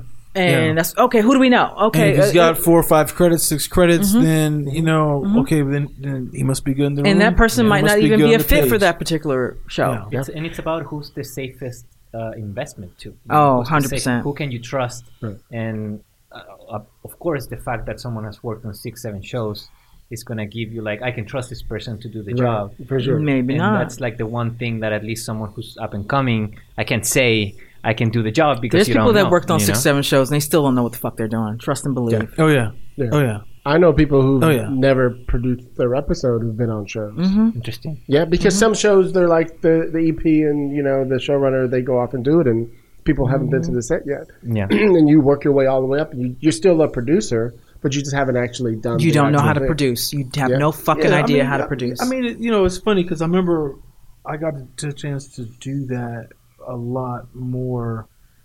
Um, I'm an equalizer, except for go to set because I couldn't fly. But everything else I got to do, I was because you know I you know I did half of the tone meeting. Right. You know I did you know with uh, which I which, which I which I didn't expect him to do, but the showrunner was like. I, I, I knew he was tired because they shot at the night. They shot at nights the night, you know, the day before, the day before the tone meeting. They were out at night shooting something. He came in and, I, and he was like, "Chris, can, can you just walk him through the rest of it?" I was like, "Okay, whatever," you know. But I watched him do the first couple of pages, couple of scenes. That's okay. So now I know what This you is the- this is the- what, Yeah. what, you, you're looking for, I get yeah. it. And because and because I wrote the episode, I can answer. all Nobody the- knows it better yeah, than you. little nuance. Oh, were you looking for this? You know, and then I'm I'm in there. I'm like all the casting, whatever emails and helping choose and watching. Mm-hmm. But that's all the stuff that as someone who's directed a short film, I've done all that anyway. Yeah. You know, um, I think that's kind of the Many thing. times. Yeah, I think it's, Some I- people don't have that yeah, people don't have experience. that experience. I, I think people don't necessarily know how how valuable it is just to do your own short and go through that process. Mm-hmm. Yeah. But then you just go, I, I got to choose. You know, how do I choose? Do we got to write sides, or like, or are they pulling sides from the damn script? You know, or what are they doing? Because Mm-hmm. on Star Trek, you know, we had to write sides. You know, I mean, which the showrunner said, Chris, can you write the It's sides? too high profile. It- well, You know, like our You don't want two- it getting out with the auditions. there's that what's too. happening. Yeah, there was mm-hmm. that too. You know, our, our next two shows are going to be too high profile. We can't put them out. Yeah, you can't put You them know, out. The, So, the yeah. script is going to be called something So- else. Yeah, you know what I mean? Yeah. So yeah, so that's what we did. I mean, and my my showrunner was like, "Can you write like?" He was like, "She." He was like, "Look, you know what's going to happen in this scene. What we're trying to do is see if someone can deliver this kind of military jargon when you're under when we're under attack, Right. and and if and they can get all that shit in their mouth and say it with the with the level with some level, yeah. that you mm-hmm. need to make these mm-hmm. things happen." And he, and he was, I was like, "Okay, I'm just going to do something from the Navy." You know, I just gotta kind of writing something out. But that's the only thing I could think of that would be that would fit. Navy. Yeah. If you, if you're, Shit, would if you you're pick the sh- Navy? Because they're on a ship and they're getting shot at. Fuck out of here. They're not dad gonna was be in the Air Navy. Force in it. There's not Air Force in it. Come on now. Well, I, I think to go to go back to the idea that we were talking about about how we get sort of like typecast or like put into like certain boxes. Again, because it's so hard to get the jobs, because it's so hard to move up the ladder. I think that uh, for for someone that's starting out, like I'll take the job. You know, like if if someone offers me a horror film about a, a mm. Mexican folk tale, I was mm-hmm. born in Chile. Like I couldn't be mm-hmm. further away mm-hmm. from Mexican folk tales. Like, Well- I'll still I'll still take the job. I'll do my best, you know. But I think I, I think That's going on with uh, Latino actors as well, Yeah. right? So, I mean, you have, you know, certain actors that might be from Mexico playing Cubans, Yeah. or Oh, yeah, you know, like it's all yeah. Mhm. well, that happened with um with uh, uh there was a big thing about um like just passing on his name playing uh uh Desi Arnaz no from uh Oh, love yeah, just- yeah, Um, yeah, him. Oh, yeah, Javier yeah, Bardem. yeah, yeah. Javier Yes, Bardem, yes, who's Spanish. Desi. Cuban. Yes. playing a Yeah, Cuban yeah, character, yeah, you know and I think that's a nuance He played the shit out of That- him, by the way. But I, I think I think from the perspective of someone who's from Latin America to have someone from Yeah, the country that's the colonizer Totally get it. playing Oh sure, oh from sure, Cuba, oh sure, understood. uh, but it's not it's not really relevant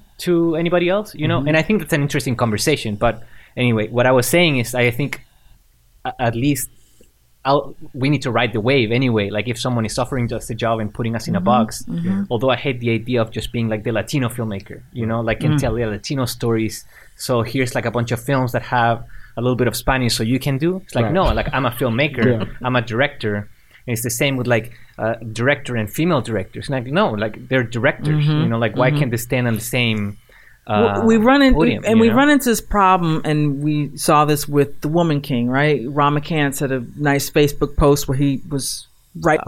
Right, right. And You look at me specifically for for the X for you know, black, you know, the kindred or something like that. You know, is what they might be asking you to ride on. but anyway, so you stupid. I am. But um, no, I you know, look, I feel you. I mean, it's interesting because I, I think what a lot of people get upset about, you know, for instance, what you're saying about you have this guy, the colonizer, is playing that role. You know, I, you know, I don't. I think there's always this thing that people kind of have to realize is there is that business aspect of it. They're saying to themselves, "Who can I get who is Spanish in their ethnicity to play this role? Who means something for who's a name. who's a name that and, like and, the and film. there just aren't they'll yeah there sell the just aren't and so the, it, it goes back to like we have not cultivated enough um, latino latina a- actors that can fill these parts because you keep going back to him and um, what's the uh, Antonio Cruz Banderas, Cruz Penelope Cruz Penelope Yeah. Cruz, yeah. Yeah, who's also from Spain. Right. Uh, well, the other example was uh, James Franco playing Fidel Castro in a film that was like a thing a couple months back. As- And then the producers, who are Latino as well, they're like, no, no, no, but he's like grandma was like from Portugal. It's like that has. That's, but yeah, but that's Portugal. to- that's you not know, Cuba. That's completely not you know. So Uh, It's but it's I think it's it's interesting. At least I'm in that position. Um, I'm lucky enough that there's a couple of projects that have been offered that are not uh, centric on centered on That's good. Latino characters. That's you know? good. So to one point, I'm considered a director and not just a Latino director. Yeah. But You can tell you know how to move that camera right. You can tell you can work with the actor. from that shot going You know what I it was it was a like a three I don't I don't know if it was a total 360 but it was panning around Right. the the woods and you could pick up the monsters as the sun is That was setting beautiful. Yeah, it was great. yeah thank Yeah. you. Yeah. I know you had to choreograph that shit. Timing Yeah. had to be right. We spent the whole we we scheduled a half a day to do that shot. So How we, many days you shooting them? we shot five days. Wow, Yeah, Mm. five days. that's a lot of time. Yeah. Oh, it shows on the screen. Usually we're shooting that shit in a day or two, trying to get all that in. So Right. That's, that's I mean, good. we were talking about stylization and language. I think for me, that's a, it's a big deal. You know, like I, most people will tell you in film school or whatever that it's important that the camera is invisible, that you have to tell the story. And I think that's I mean, who said? So the teachers are saying that now. Teachers, Yeah. See, see, see, Wait, wait, wait. that's where they're fucking up. I agree. That's where they're I fucking agree. up. That's where whoever Talk about it, talk about Okay, it. So whoever is talking about the camera has to be invisible, and the teach from the from the teacher perspective, they're fucking up because you know the medium as opposed to television is a director's medium. Right. So so therefore, how is the director going to put his fingerprints on the project? Now, some people I know hate that. Some people, I, and it's and it's usually television people I know. Oh, motherfuckers' hands are over this thing and Right. blah blah blah, and I can tell. But you do know that's why those people have names. Yeah. You know, there's a really great book that Pe- that Peter Bogdanovich wrote. It's called um, "Who the Devil Made It." Right, and it's this quote thing he got from talking with Howard Hawks, where, where Howard Hawks was like, "I want to be able to tell who did the movie. Yeah. If I, if I Yeah. don't see the title cards, if I don't Right. see the credits, I want to know who did that." Steven Soderbergh had a quote years ago, and I don't I don't remember the entire quote, but in it he talks about uh, the director needs to have a specificity of vision. That's what. So you had specificity with that camera doing that 360. I was like, oh, like it put me inside the action and like the suspense, looking around and where, where's Moss going to pop up, and then I just felt like. It was just so well done, you know, and you don't see it and everything. A lot- lighting, a lot, like of people, a lot of people are just good stuff, doing, yeah. like you said, very, and I'm guilty of this myself if I don't have time. Like I did a web series a few years ago, I didn't have time, so it was like I had to shoot like five episodes in a day. Then it's yeah, over the shoulders and get the coverage and, and bounce to the next thing. Yeah. But if you have five days, that's why I tell people take your time with your short film, not only to freaking pre-production, but actually the production of it. Get more money and not less money to make it look good. It'll take you so much further because now you have a film that you can show people like, here's what I do and here's my specificity of vision. Yeah. Yeah, well, it's, exactly because you know, even if you do something, the, the like the trick is this, right? like, even if you're doing something that's that's like a so-called simple scene, like a simple kind of conversation between two people talking, you know, you can do that in a way that if you fucking know what the hell you're doing, you've done something really fucking cool as shit. There's a really really cool um, little breakdown of a scene in uh, from Vertigo on the scene when he gets hired, right? And it's just just Jimmy Stewart and this other guy, and they're and they're in, and they're in this guy's private office talking. But the blocking is so fascinating, like Yeah. it's moving around these wider shots. So it's it's kind of like you know. Even the content of the scene is not like so uh, so crazy, you know. How do you break down every moment in the piece? Because the thing about directing, if you if you're just going to do like actors talking, you, I mean, look, yes, it can be overs and overs and you're mm-hmm. out in a mm-hmm. master. But the, but all of a sudden, if you jump inside someone's point of view, like you know, like if you if you jump inside, Yeah. you know, like the shoulder mm-hmm, mm-hmm. of, of- for a certain reason, well, or you why are doing simulate that? that, You it's know? the audience's point of view because I, Yeah. fe- I Yeah. feel like like you put me with the 360 you put me as audience member in the middle what the fuck what the fuck's happening Yeah. Um, you were in the chaos. You were, yes like, right there, yeah. another example you mentioned the Bourne movies earlier right and I'm not a big fan of the Bourne movies but I remember this one there was a fight it must have been in the first one there was a fight happening in some sort of office situation and dude gets tossed over the desk, right? And he goes up head first upside down. What they did with the camera was they flipped the camera upside down. So it's Yeah. that guy's POV. Like I'm in the fucking air, flipping upside down. So then I'm seeing Matt Damon up standing over me upside down. I was like, God, that's such a good thing to Yeah. do. Have, have you watched uh, Gangs of London? No, I no. Gangs of I know it. the I know Scorsese it. film. It's all POV like that. Yeah. And it's all like practical fighting. It is off the chart. Yeah, but okay, but that's an example. I, I'm pretty sure the guy who did that show, he did a horror film called The Woods first, right? And then he went in to do that series as he came as a horror director to do the. He's really good at Yeah, stunts yeah, and fights and all that Yeah. stuff. I'm pretty Yeah. sure it's the same guy. Flip the Um, camera upside down. I was like, oh my gosh. Because again, it's like if you're doing a horror film, you get a chance to like go, oh my god, I can put the camera wherever the fuck I want. Yeah. I'm gonna do what I want, sound design wise. I'm gonna do all this kind of crazy ass shit that if you were doing it in a regular drama, mo- like most people might go, what the fuck are you doing, dude? Yeah. But but because because everyone is afraid to kind of like make a really interesting type of drama. Like I remember I was watching this show. Um, I never forget this. I thought this was such a really interesting way of doing. It's uh, Penny Dreadful, right? Mhm. Penny Dreadful, like the second episode when the girl um, Eva Green meets the guy who plays Dorian Gray. They're having this conversation that's just overs, and then he says something to her, and then it jumps inside, you know, like Yep. the overs. Yep. And then he says something else, and the camera just and, and, and the shoot on 50s, and then it cuts to a 35 just for her reaction, just slightly. For so it's like maybe like it's maybe like two seconds, and, and then it jumps back hmm. out. You know, so so you kind of like so you get inside her like her frame of mind hmm. just for a second, and then you're out as the rest of the conversation goes on, and you're like. Oh, she was like being seduced by Yeah. this guy right there. That was the moment that did it.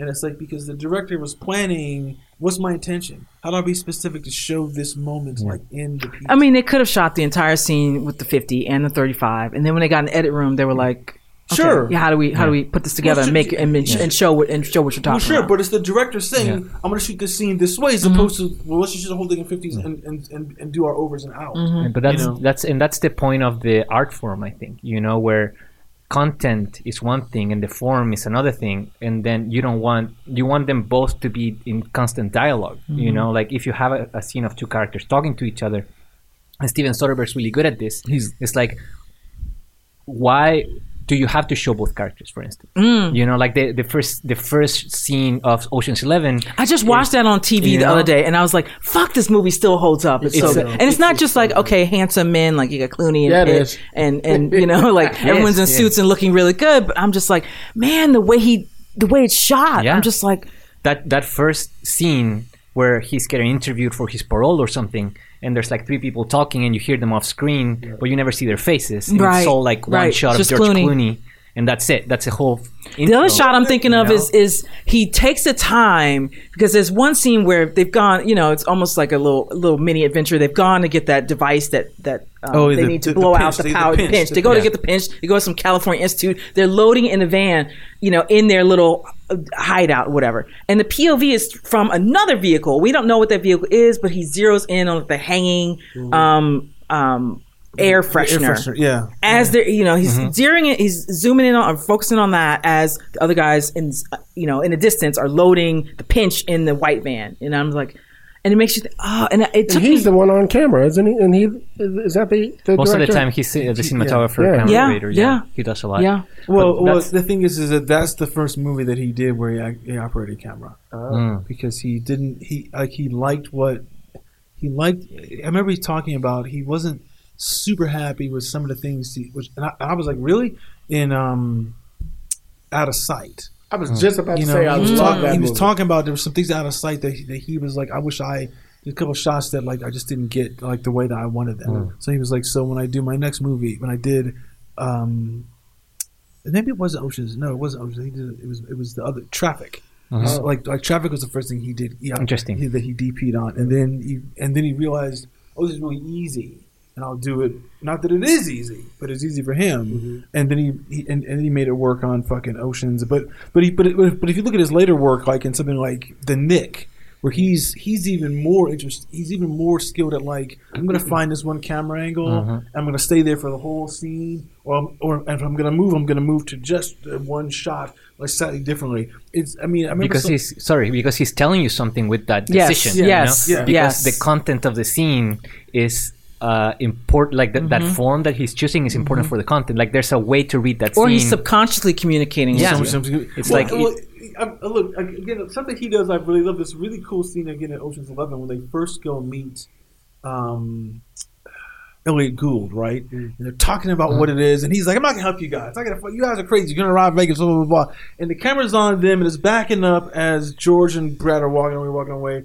And in the background, you see like like Gould, and he's like, "By the way." Who are you trying to get?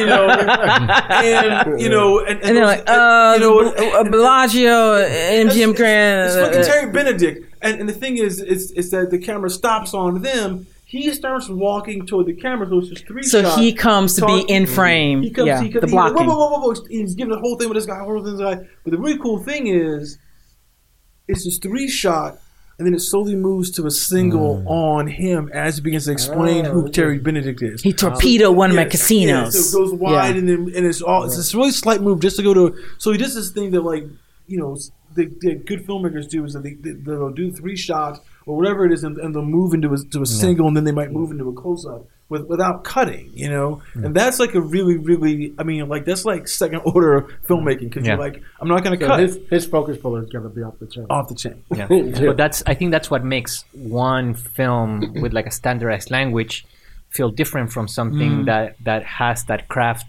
Yeah. of a director that's thinking about the language, thinking about each scene, how it's shot. And again, it's not like you need to you need you need to be like um have a spectacle of every scene. You know, like there's still like you someone like Scorsese who does that really well. He still has scenes where it's like just two singles mm-hmm. Sure. and a wide because the scene it's not about the camera, it's about what's going on with the characters. Yeah. But Yeah. the the trait of a good director is making that decision, which scene is what, you know? Well, you're right. I mean, again, there's a there's a great scene. There's a great single. It's a great single. Con- just a s- simple conversation in the post when uh, when Katharine Graham first comes to meet Ben Bradlee. Like like he's he's eating din- he's eating lunch somewhere. This is a daily ritual they always have. That you know, and so Tom Hanks is sitting there, and, and then and uh, and Meryl Streep comes in, and it's like it's over his shoulder, and as she comes in and kind of like feels uncomfortable, the camera's just like coming around in a circle, coming around in a circle. Comes up. So you know, so he's talking, he's talking, she sits down, he's talking, you know, she's you know she, and, and then it now it moves from over his shoulder to a single on her. You know, she's talking, she's talking, and then it moves and, and it comes back to go over her. It never does it never it never stops cut, in the doesn't 50, no, but it never stops in the 50-50 at all. um, no, I mean, it does for a moment, but it's mm-hmm. like it's over 50-50, then on her, and, and then moves over to It keeps you know, changing. and over her shoulder. All the same Precise. shot. Mm-hmm. It's like, and it's based upon what's happening content wise. Like, whose face do I got to see when? Like, what's that moment? You know? I love that you brought that up because to me, I'm always telling writers you got to be cinematic on the page. So if you're going to direct, you got to think cinematically too. Because like you said, sometimes you get in a crunch. Mm-hmm. Simple, mm-hmm. over the mm-hmm. shoulder. Mm-hmm. Do the, you know what I mean? Simple shots. You got your coverage, and you move the fuck on. But when you have a little bit of time, Yep. you start to be creative, Yeah. which you did do, by the way, in quite a few scenes. You just be creative, and you make it more interesting, and you you show that you can move the camera in a Yeah. cool way. You yeah, know what that I mean? you thought about. I mean, the Yeah. whole thing is like intention. You know, like if you sit around and watch a, you know, I'm, you know, again, I, you know, look, the other day I was watching the this, um, like I was watching The Shining. You know, there's that really simple scene where they're talking For the hundredth time. Yeah, but they're sitting there talking. There, it's the opening scene where he's being when Nicholson's being interviewed about the mm-hmm. job, right? And you just stop and go, okay, what's on the walls here?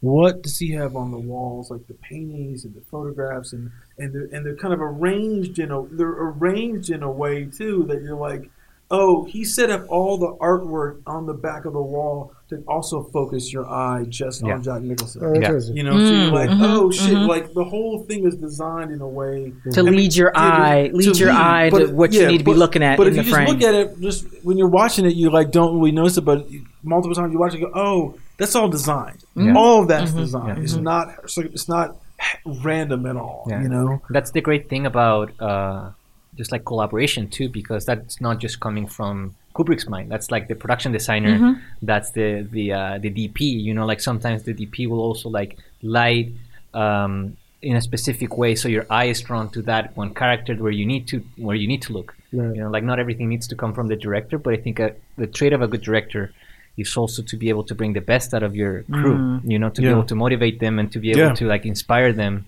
It's so easy uh, to kill the creativity of someone else, you know, and to just have them. Because I've, I've been there. That's has happened to me where I'm like, well, I'll just do whatever you want me. to. Like I don't Yeah. care. Like I'll just I'll just do I'll just write and then whatever, you know. Mhm. Um, but if it's someone who's able to engage you in a deeper level and make you feel like what you're doing, what you're like, whatever job you're in, either writing or directing or being a production designer, DP, actor, if you feel like the piece that you're working on is yours, that you're gonna have your imprint on it, and the director's allowing you that space, then they're gonna bring 110 percent. Right. You know, then they're gonna they're gonna bring their best, uh, and and I think that's what something that people don't give give enough credit to Kubrick for that, um, because he's he's the goat, but everyone thinks like it's not about him and he's like a vision, but he was a great collaborator.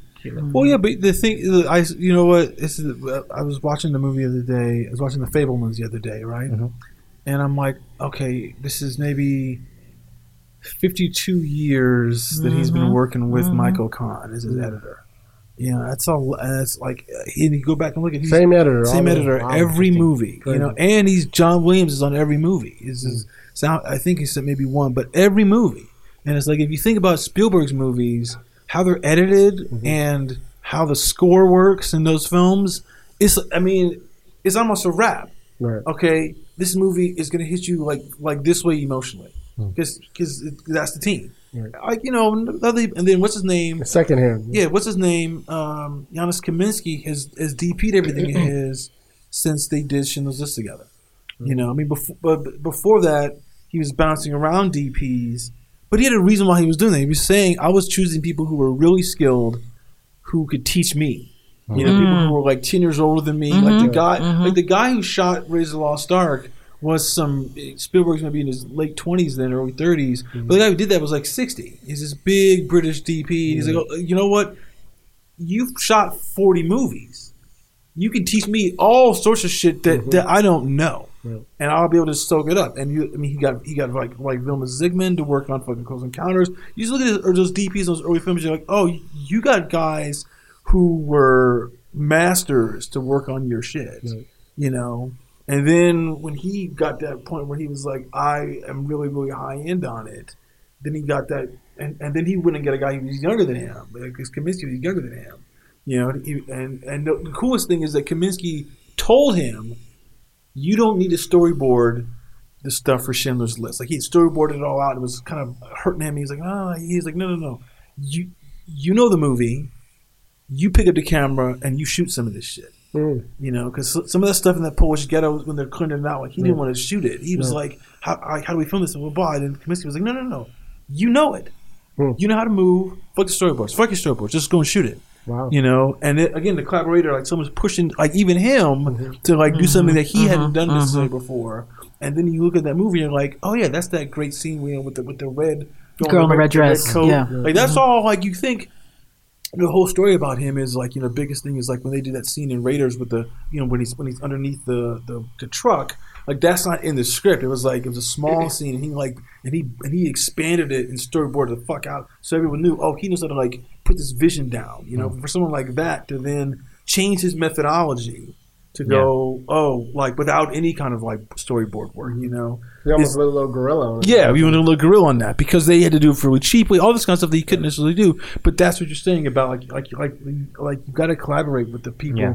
you're with and and make them feel like you but know wha- they're the okay, but what if you put your team together? Because I've had this happen, and you're you're wanting them to have ideas, and they're just like, oh, I don't know, oh, whatever you want to do. That's where you got to spend a lot of time. The interview. Then I hired the wrong people. Yeah, the right Yeah. the, people, the yeah. interview Yeah. process is really, really, really important because it's just Mm-hmm. it's hard. I mean, like I've had so many bad people, and, and when you get someone who's good, I want to talk about something. Okay. Here's where I think the problem is. I'm gonna keep it real with y'all. Sometimes we go, I want this to be an all female production. I want this to be an mm-hmm. all black mm-hmm. production. Mm-hmm. And you just start going, Well, I got somebody black as opposed to were they the best motherfucker sometimes. And then you then you get caught up in the fact you didn't do all that real estate and all that. You know, you, you you're right because the times I've had issues was when I was. I well, okay. One short film I did, I was just look. I was at UCLA and I was just looking for, Right. you know, um, people. And that DP, I just, I was like, she ended up going through a breakup, and then she brought that to the shoot, mm-hmm. and it was like getting her out of her headspace. And I was just like, okay, so what do you think about this? Why don't we do it this? And it's like, okay, well, what shot do you want? I'm like, mm-hmm. ugh, okay. The other time was an all female web series thing, female from top to bottom. Mm-hmm. And that DP did not know um, the concept of the line. the line, yeah. Oh wow. Yeah. And I had to stop and explain it to her.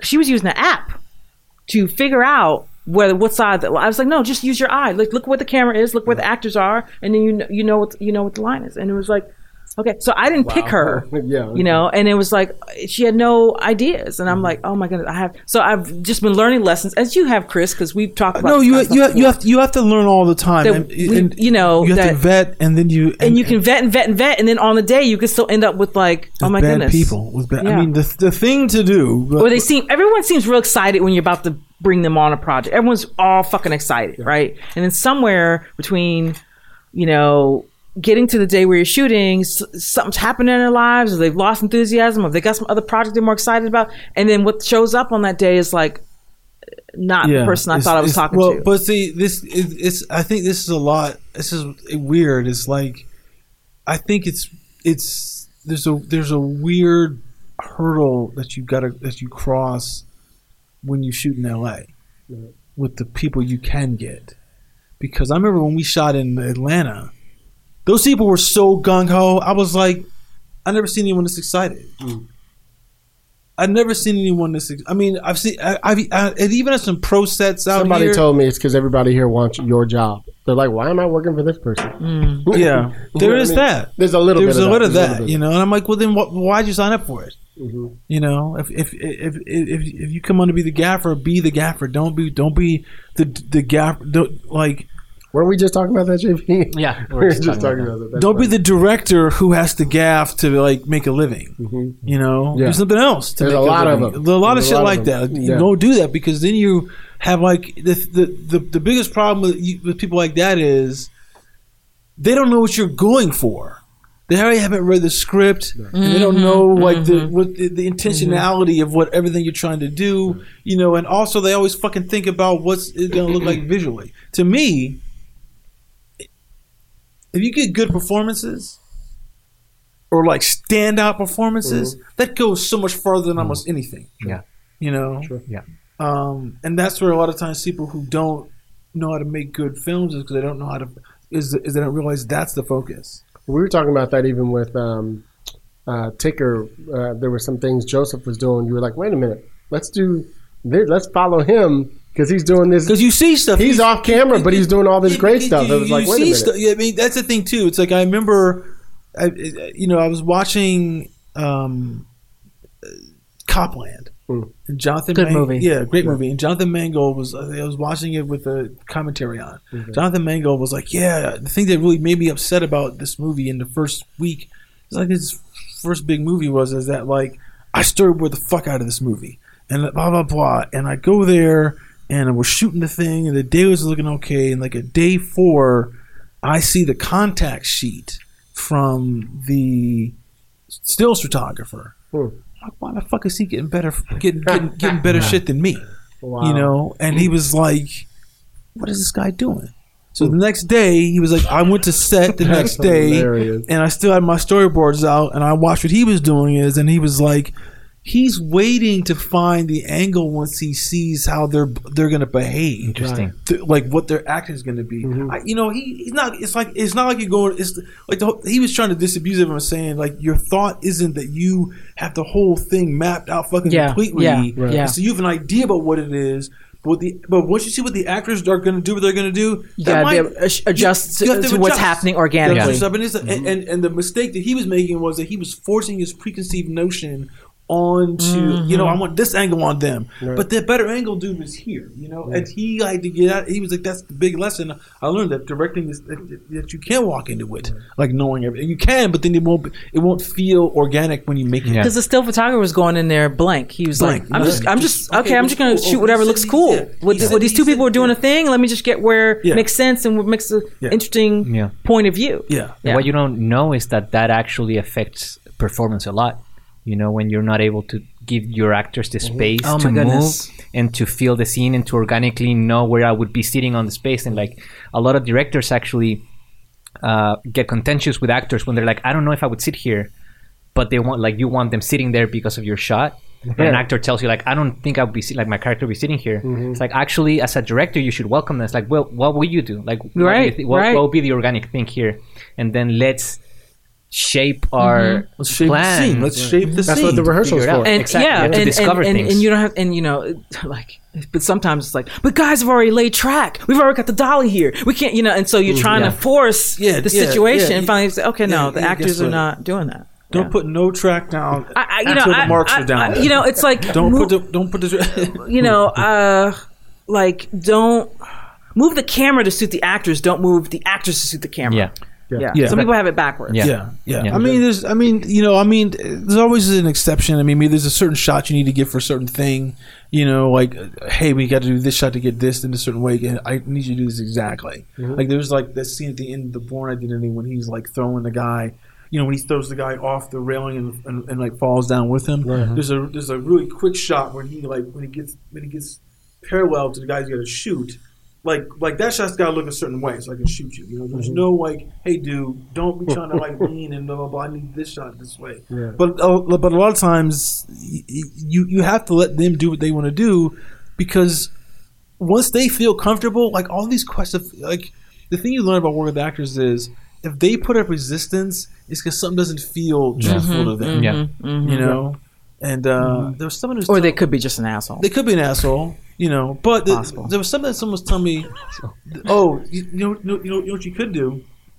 But is that- usually it's their instincts. it's their instinct. I'm telling you that mm-hmm, from being an mm-hmm, actor. Mm-hmm. Yeah. It's usually it's usually like I know. I'm feel- joking. I'm, I'm joking. I know, I've only it- had one actor But it that was usually just a it usually asshole. comes from we're in the middle of a scene. I'm like, I swear to God, I want to get up and slap that dude right now. Yeah. Like, it, and, but you got me sitting here. Like it comes from that energy of, and I'm always like, your energy is telling you you want to do You something want to do else. something? Get it? up, get up, do it. Go. Just do, just do it. Just Yeah. do what you got. I mean, you know, that's the that's the thing I've got. I love when I was doing when I was working at the Playhouse is that I was I was just I would let them do whatever fuck they want, and then we would do a scene. I, I would go cut. You know, something's missing here. Like somehow, like you're not like like like you're not like scaring him enough. And they're like, "Oh, so then what if I get in his face?" I was like, "Do it, do it. Let's see it. Let's see it." You know, mm-hmm. and just give Yeah. them that freedom because the thing, and, and once you do that a couple times with the actors, then they feel like, "Oh, you value what I'm trying to The do." choices to that they did. choices Yeah. I'm gonna make. You know, Yeah. they, they love and it feels for collaborative. Yeah, Yeah. and they love I'm not just a, a dancing monkey out here. Yeah. yeah.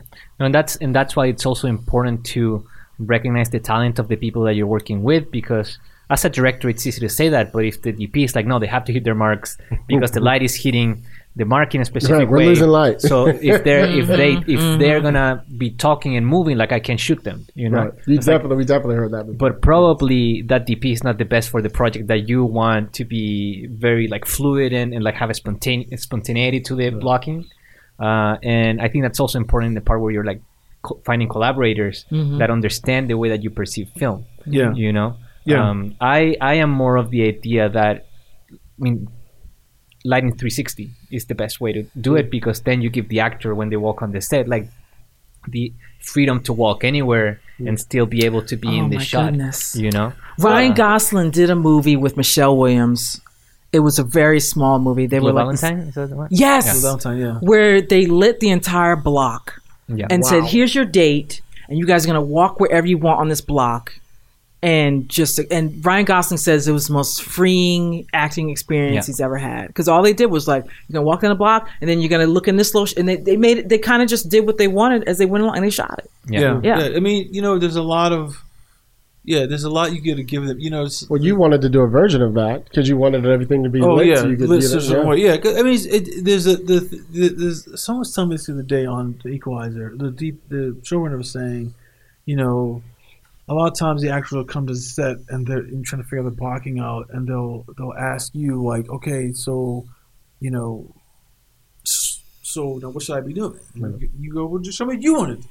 But he was like saying what this one director would do was this old Spanish director.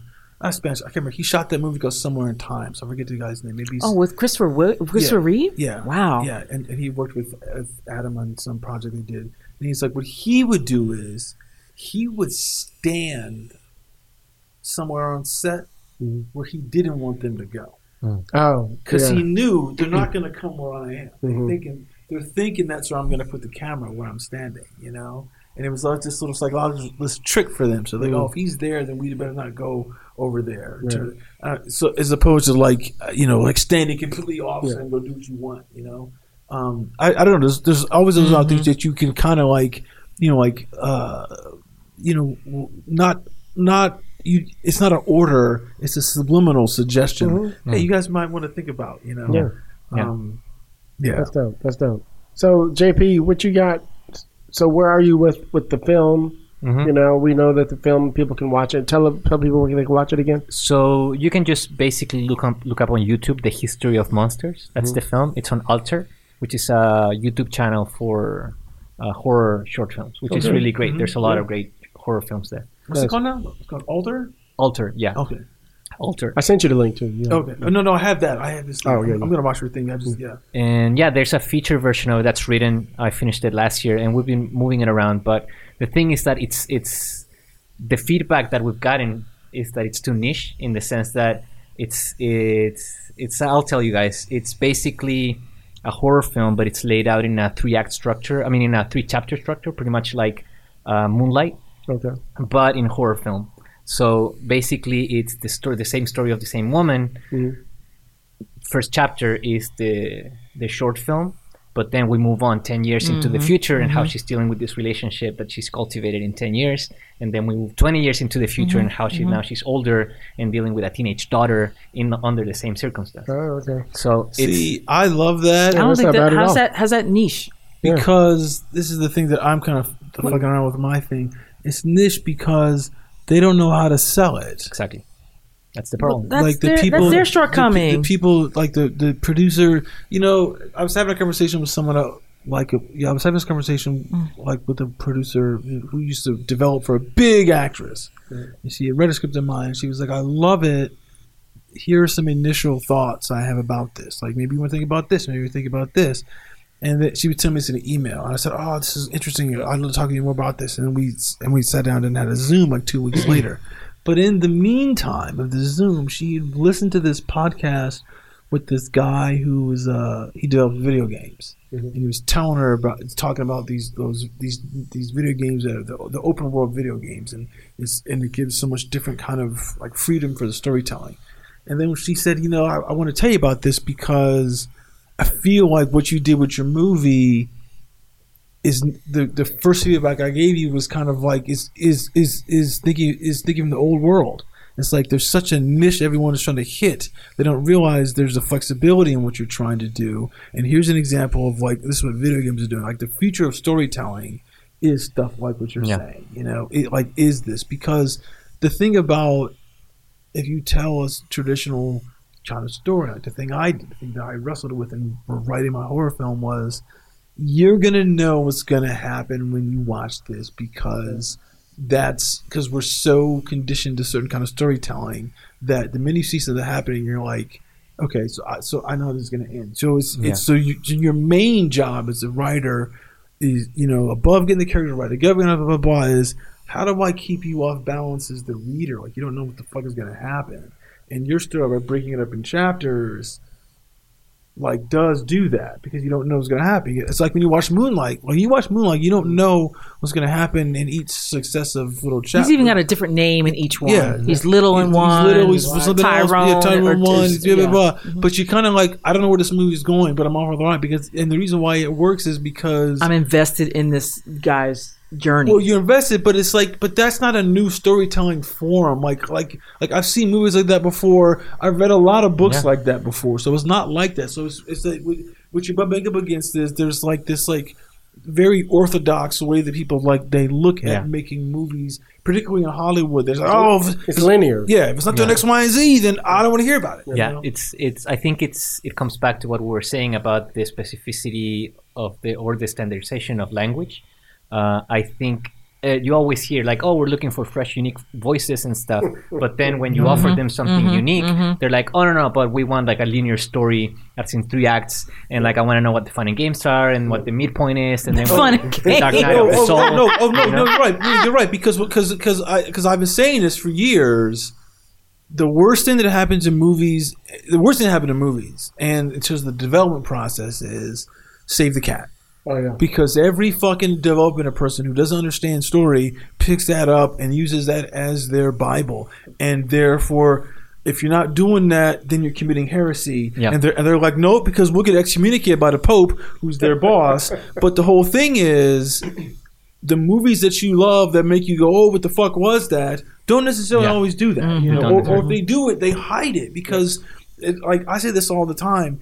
If you see the clockwork in the story, it's bullshit. yeah You know, it's when you don't see that that you're like, but you know it's there. You're Yeah. like, oh well, they did it all. Blah, blah, in retrospect, you know. but it's about safety of investment you know because the linear structure it's proven to work it's proven to sell audiences like it they take it whatever but then when you see something like moonlight that completely uh, I mean, it's it's not even like something so wild. It's just like telling a story in a different way, the same way that that Memento told it backwards, or And it's Pulp- a small story. Pulp Fiction was told Yeah. in chapters. You know, I think it's audiences really respond to something unique like that. But when they see it done, uh, when it's Mm-hmm. in the pre-production like financing process, that scares people. So anyway, that's where I am with Sound that. like you had to do it independently eventually. Well, well, no, but see, but, but you're right because the thing about Moonlight is like you know is that look he, he wrote that movie or he adapted that play. That adaptation he couldn't get it made, but he used it as a writing sample to get on the leftovers. Mm-hmm. And he write and he wrote in the first season of, of the leftovers and he didn't have a good time and and he was like I'm not going to come back, but I know like this is a good movie. And mm-hmm. then and, and then before he had a chance to know if he's gonna get fired or not, they called him to do oh we got the financing on this. But they only did it for like a million and a half dollars. So it was like, oh shit, like, you know, that's the budget point on doing something experimental like that is for someone new, you know, is that you gotta figure out a way to do it as cheap as possible. Some so someone is like, well, a million dollars, ah, fuck, that's a gamble we'll take. You know, if, you, if your movie's like five, they're like, ah, better be simple, because otherwise, uh, it's too, Who, too who's starring in it? Yeah. yeah so um i'm also that's one script that i have uh, i'm also attached to a couple of other, other features either as a writer director or just directing that i'm hoping next year That's right. You you're on the feature track, but you do want to do TV. Is that what it is? yeah yeah, I th- I, on tv i'm more interested in the development side Okay. you know like being a part of, of, a, of a concept from the ground up and trying to build it Okay. uh, and finding the right director for it as opposed to like me being the one who directs everything Okay. uh, but on features, like it's more of like my writing, directing. I mean, I, I'm directing something that some other people are writing, um, but um, yeah, just hoping something will get financed. You know, I have a project in Patagonia that I have my production company in Chile that we're trying to uh, build up the ground. That's very interesting, um, and yeah, so that's basically where, where I am. I have, a, Nice. I, I, I have a bunch of projects, Cool. you know, that are in different stages, and um, I'm a firm believer that you can't put all your eggs in one basket. You know, you have to have we all believe a that. huge For catalog sure. of things that you're Yes. pushing in different stages. So that's Mhm. that's where I am right now. Awesome. Thank you. Where, where can people follow you on Twitter, Instagram, or whatever? Uh, on Twitter, on Instagram, I left Twitter. Uh, they pushed me out. I yeah, I'm not leaving. I left, uh, but Instagram, I'm on um, underscore J Juan Pablo, which is my. So it's basically underscore my name with that uh, second J at the top. okay. Okay. Underscore J Juan Pablo. Uh, That's me. So it's like JJ. Like JJ. yeah, exactly. What about you, Linnell? What you got going on? So, you know, I have that short film I've been trying to direct for a while, and some some money fell out. Um, I just wa- I don't want to get into all the details of it. Um, but actually, I can't. Even It was some this. bullshit. Let's But let me just way. say this to all you guys out there who are applying for different grants around, you know, you see like, okay, they'll give you X amount of money to help you finish your film.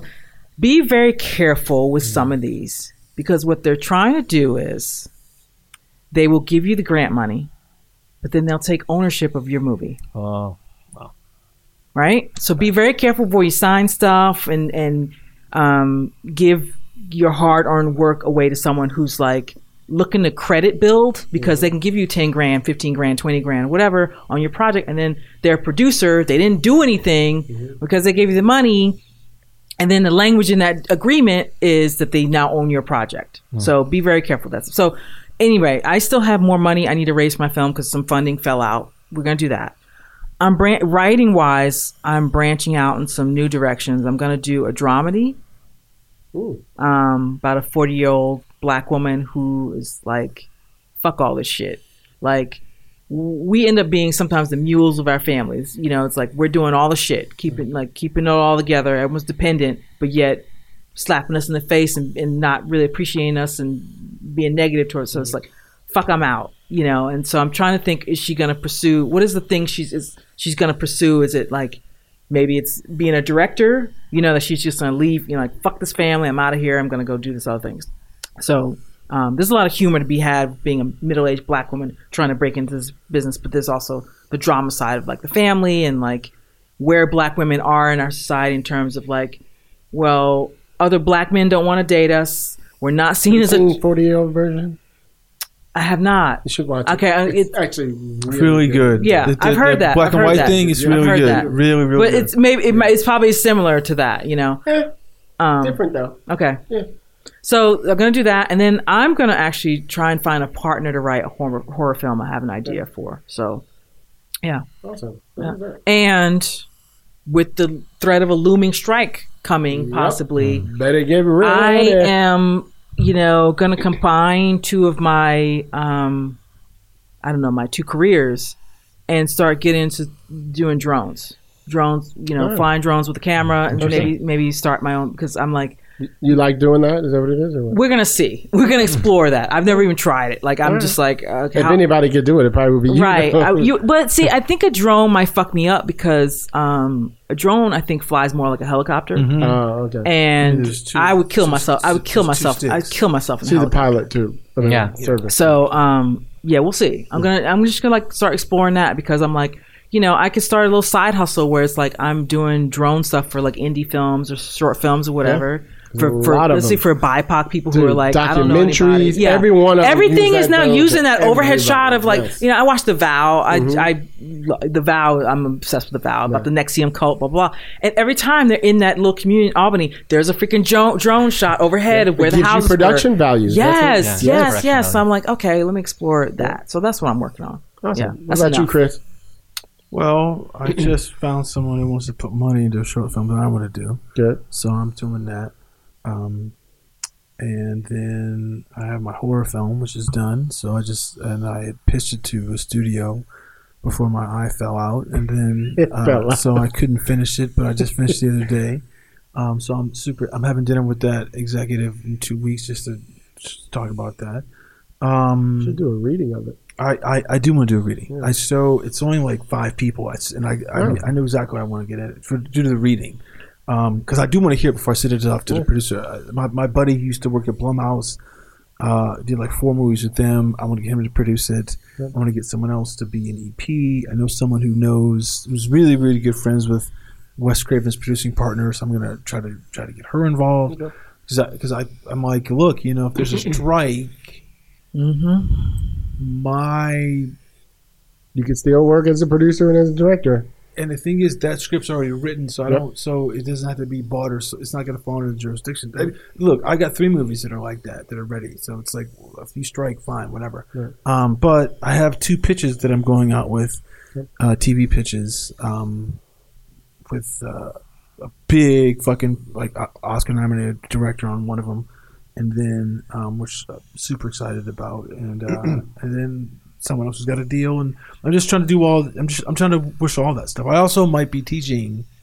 Um, a friend of mine, uh, he thought, oh, you know, you should. There's a, a screenwriting school, and the guy was like, oh, I'd love to have Chris. Blah blah blah blah blah. blah. So I might do that because you know I'm not working on the Equalizer again until May, Oh, but uh, so you have a couple months. I got months. But at the same time, And the strike might happen in May. and, and the strike might happen in May. So it's like I'm sitting Or into May, or into right? May. But I'm sitting here with no cash 21st or something. for like six months or no inflow of cash. Um, and uh, which is okay. And and then I got my comic book. I just might just sent the script off to When my, is, when is season three of Star Trek coming out? February. Oh, so you'll so you'll be getting some residuals, at least something. Yeah, I mean, I mean, look, I mean, streaming residuals or Yeah. there's- but I'll get my residuals. I still from, get 'em, too, I'll- so. But look, I'll get my residuals from for Equalizer Yeah, very soon nice. too, which is nice money. Yeah. So I'll be like, ah, yes, yes, yes. But um, yeah, but the comic book, I just sent the script off to the artists. Uh, that's fucking. Aw- I mean, I'm so excited about that. I'm so excited about that.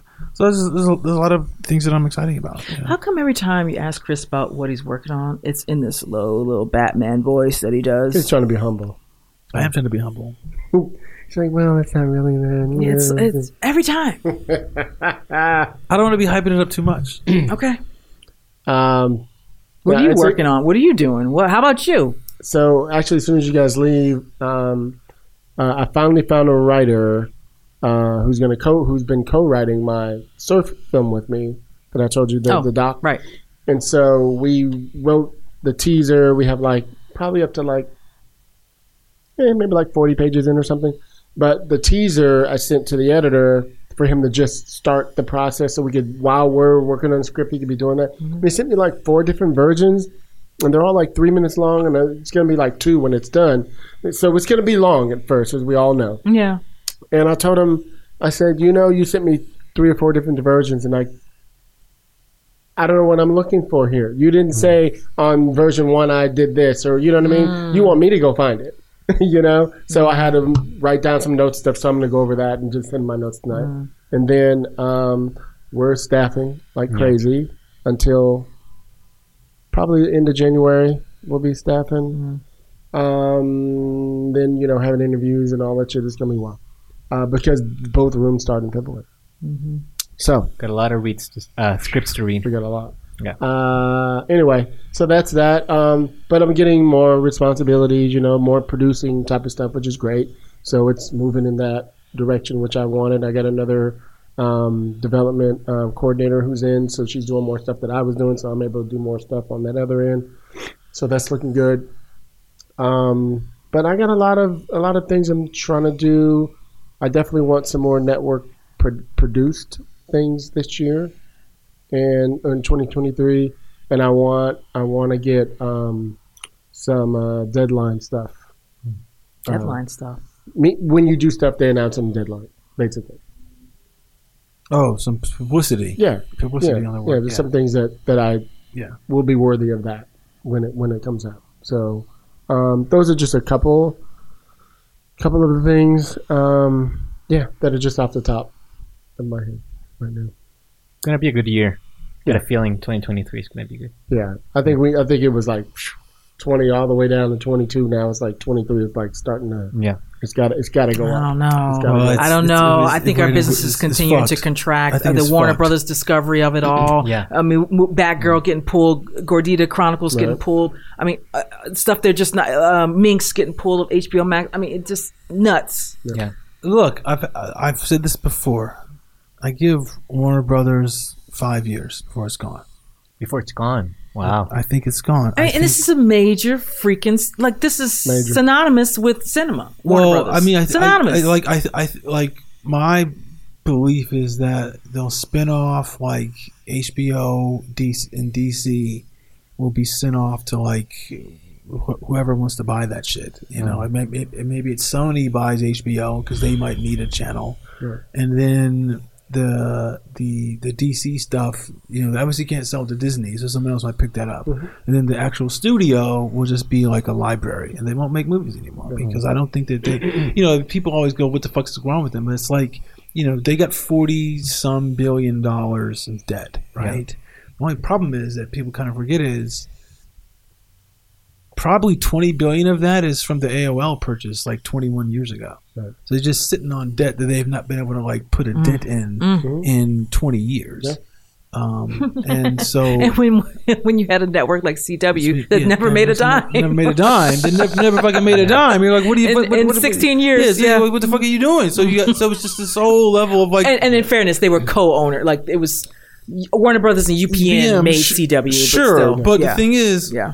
Where's my money from that? Well, okay, so they didn't make any money off CW, but they made money off the shows themselves, selling the shows to like Netflix. So Warner yeah. Brothers Studios, That's Warner not- Brothers TV, yeah, that's not a lot of made money. money, off it. And but the Netflix deal has ended as, as of like Yeah. 2019. So now Because they put everything gets HBO shoved over to HBO Max. and then they put everything off HBO Max.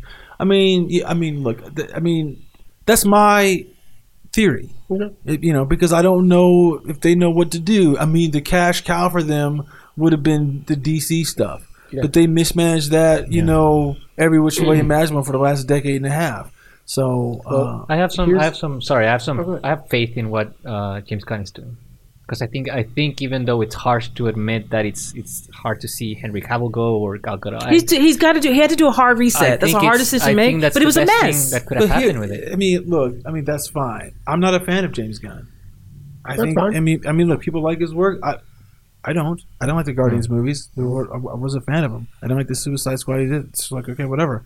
You know, it's, I'm not saying he's a bad filmmaker. It's just not. It's not my cup of tea. Yeah. Yeah, you yeah. know? I'm But I think that's what the DC universe needed from the top, and I think they've been trying to build on something that just wasn't laid out properly. No, from the, everybody from was the doing their own thing in a million different directions, and it was star fucking. Yeah. You know, and uh, at least now there's a, mess. chance that maybe, and and we we won't see this in two years or three years, maybe in ten years. But you know, ten years ago, Marvel wasn't what it is today. It was the Dark Knight, and it was WB. You know, so Well, I- see, well, okay, look, I say this all the time. Marvel rolled a huge gamble by going Iron Man first. Yeah. And I think, and, and, for that being successful, that uh, by taking a character that was arguably like a second tier character and making a big film, successful film, it gave them the ability to say, oh, then we can do other stuff. The problem with DC is, is that they're, they're they're relying on Batman, relying on Superman, which is their big properties. Yeah. I mean, they need to find someone a smaller property. You need to dig in the vault. You, you know, dig in the vault and And find. find well, I something think they really were trying to do that with Black Adam. yeah, but doing it the right you way know, though. You They know? do Yeah. it the right way. They Yeah. No, no, now right look. way. I mean, look. I'm, like I said. I mean, it's look. Because you got like Static Shock still sitting out there. I'm not. I mean, um, I'm, I, look. I'm not a fan of James Gunn, but that doesn't mean that I'm, I'm wishing ill of him. I mean, Yeah. I mean, look. I want his work to be successful. I, I feel like he could come in and do the right. I mean, look. Their big gun is Superman. And Yeah. If they can't get Superman to work, then it, does, then it doesn't matter. For well, them. because So- they strayed from what Superman is. He's Completely. a boy from Kansas, and you kept trying to make him dark and edgy. And this is where I get in fights with the fanboys hmm. all the time because Yeah. they keep yelling up and down, yelling on Twitter, yelling on TikTok. They want dark and edgy everywhere. It doesn't. It doesn't need to be everywhere. Leave No. Superman the fuck alone. No. He's Clark Kent. Like his identity was always more identified with Clark Kent. Superman was what he could do. Clark Kent was who he was, and why they, they veered from that with these movies, e- with Cavill and even Well, um, no, well, no, it's it's simple. Why they did It's the same tone as Spider Man. It should be light. It, it- Yeah. yeah, Yeah. Like the, the thing, the problem is, is that is that, is that Zack Snyder is not really. Uh, He doesn't like Superman, He doesn't like. Superman. He Yeah. he, like, he he admitted he wasn't, and also he like, he loves Anne Rand. He- He's like he's he's Oh, an Ayn- interesting. he's an Ayn Rand acolyte. So it's kind of like so- so- no, he said is that. it, or is it pronounced Ian Ian Rand? I don't know how it's pronounced. A- It's a- it's a- It's a, A-Y-N. made up name. It's not really her name. I know, she, yeah, she's or, So- or Watchmen was his big big thing, you know, Mm-hmm. like but Watchmen is not Superman. Like Watchmen is like a Yeah. a, a, a, cold graphic novel that's very dark with like very dark. Well, and that's where you have to uh, have someone themes, someone know? overhead like a Kevin Feige who says, "Okay, who can do a period? let me bring a director in who can bring do a period piece World War II thing with Captain America. Like, oh, this guy Joe Johnston who did The Rocketeer. Oh, who who can do this sort of spy thriller thing? Oh, let's do the Russo brothers and let get let them do. Like, you keep picking different directors who Yeah. do fit the right project. but with a consistent vision Yeah. and with a story Yeah. that you've interwoven from before. Like I think that's the big thing that with Mm-hmm. DC. I mean, I, I'm a huge fan of comic comic books, and I, uh, it's fascinating to see Mm-hmm. how Marvel has grown, how it's kind of I think kind of losing its touch a little bit. You know, it's, 100%. they're they're not what it used to be. Uh, and why I'm excited that James Gunn is deciding to make these big changes because it's what you need to do to really bring up this like the best IP in the world. If you're sitting on the best IP in the world, Superman, Batman, you know, Wonder Woman, mm-hmm. Aquaman, you're sitting on the best IP and you're not utilizing it to what it should be. So I'm I'm, I'm excited for that. I, It needs more hope and optimism, I and I I don't to wrap know if he can bring that because, to your point, Chris, I've never particularly seen that in his work. No, I've seen Goofy, and I've seen that you know see- jokes. See, see, people forget Um, that, that, that I don't he, know. he came of age during that, that stuff from like Toxic Avenger stuff like that, and and his and his break into mainstream Hollywood was doing. like I just said, I mentioned that movie Slither. That was his first. Well, that, but Yeah. but the big thing he got was um, Scooby Doo, just like this like Mm-hmm. Scooby Doo movie. So so that's so that's his tone. And if you look at Guardians of the Galaxy, oh, that's just Scooby Doo in space. it just it is. Yeah. I mean, look, some people like That's why I wasn't crazy about it. It- it- Oh, look, okay. look, some people like it, but that's not my thing. I don't think he's the right guy for DC. I mean, uh, designing a universe. yeah, yeah. just because of that. Yeah. you know, but, you I know, see he, you know, because he veers goofy, and I say that because where Marvel has lost its edges is that's become too funny. Too too goofy. It's too, Too goofy. Too goofy. Yeah. Jo- Thor, the jokey, jokey, joke, Yeah. joke, joke, joke. We're in the middle of a situation. Joke. I saw that shit happening. Everyone loved fucking So watch that it. Thor. Oh no. Oh, we saw that terrible one, the, the, the Ragnarok. Oh my Oh, god! Oh, everyone loved that movie, and Oh, I was like, most mm. I don't, I, Uh-uh, I, I see danger ahead. I don't like where this is heading. It's too comedic. Like, I need to take this man yeah, seriously. and they didn't, and then it's done. and they kept, and they doubled down on it. oh, they no, they tripled look down where on we the are. last one. This But thank God is we why had we're in called the game. Thank Rant God we had Room. Endgame, right? Thank God for Endgame. But that's I- why. Well, thank y'all. So that's why. He's trying to wrap up the I know. podcast, I'm- y'all. I got shit to do. I apologize. No worries. No worries. Well, thank you guys. Appreciate it. Thank It's you, a long JP. one, long- Thank you we for talked for a long having. Yeah, time. This is two hours. Um, JP, Linnell, Chris, appreciate every one of you guys.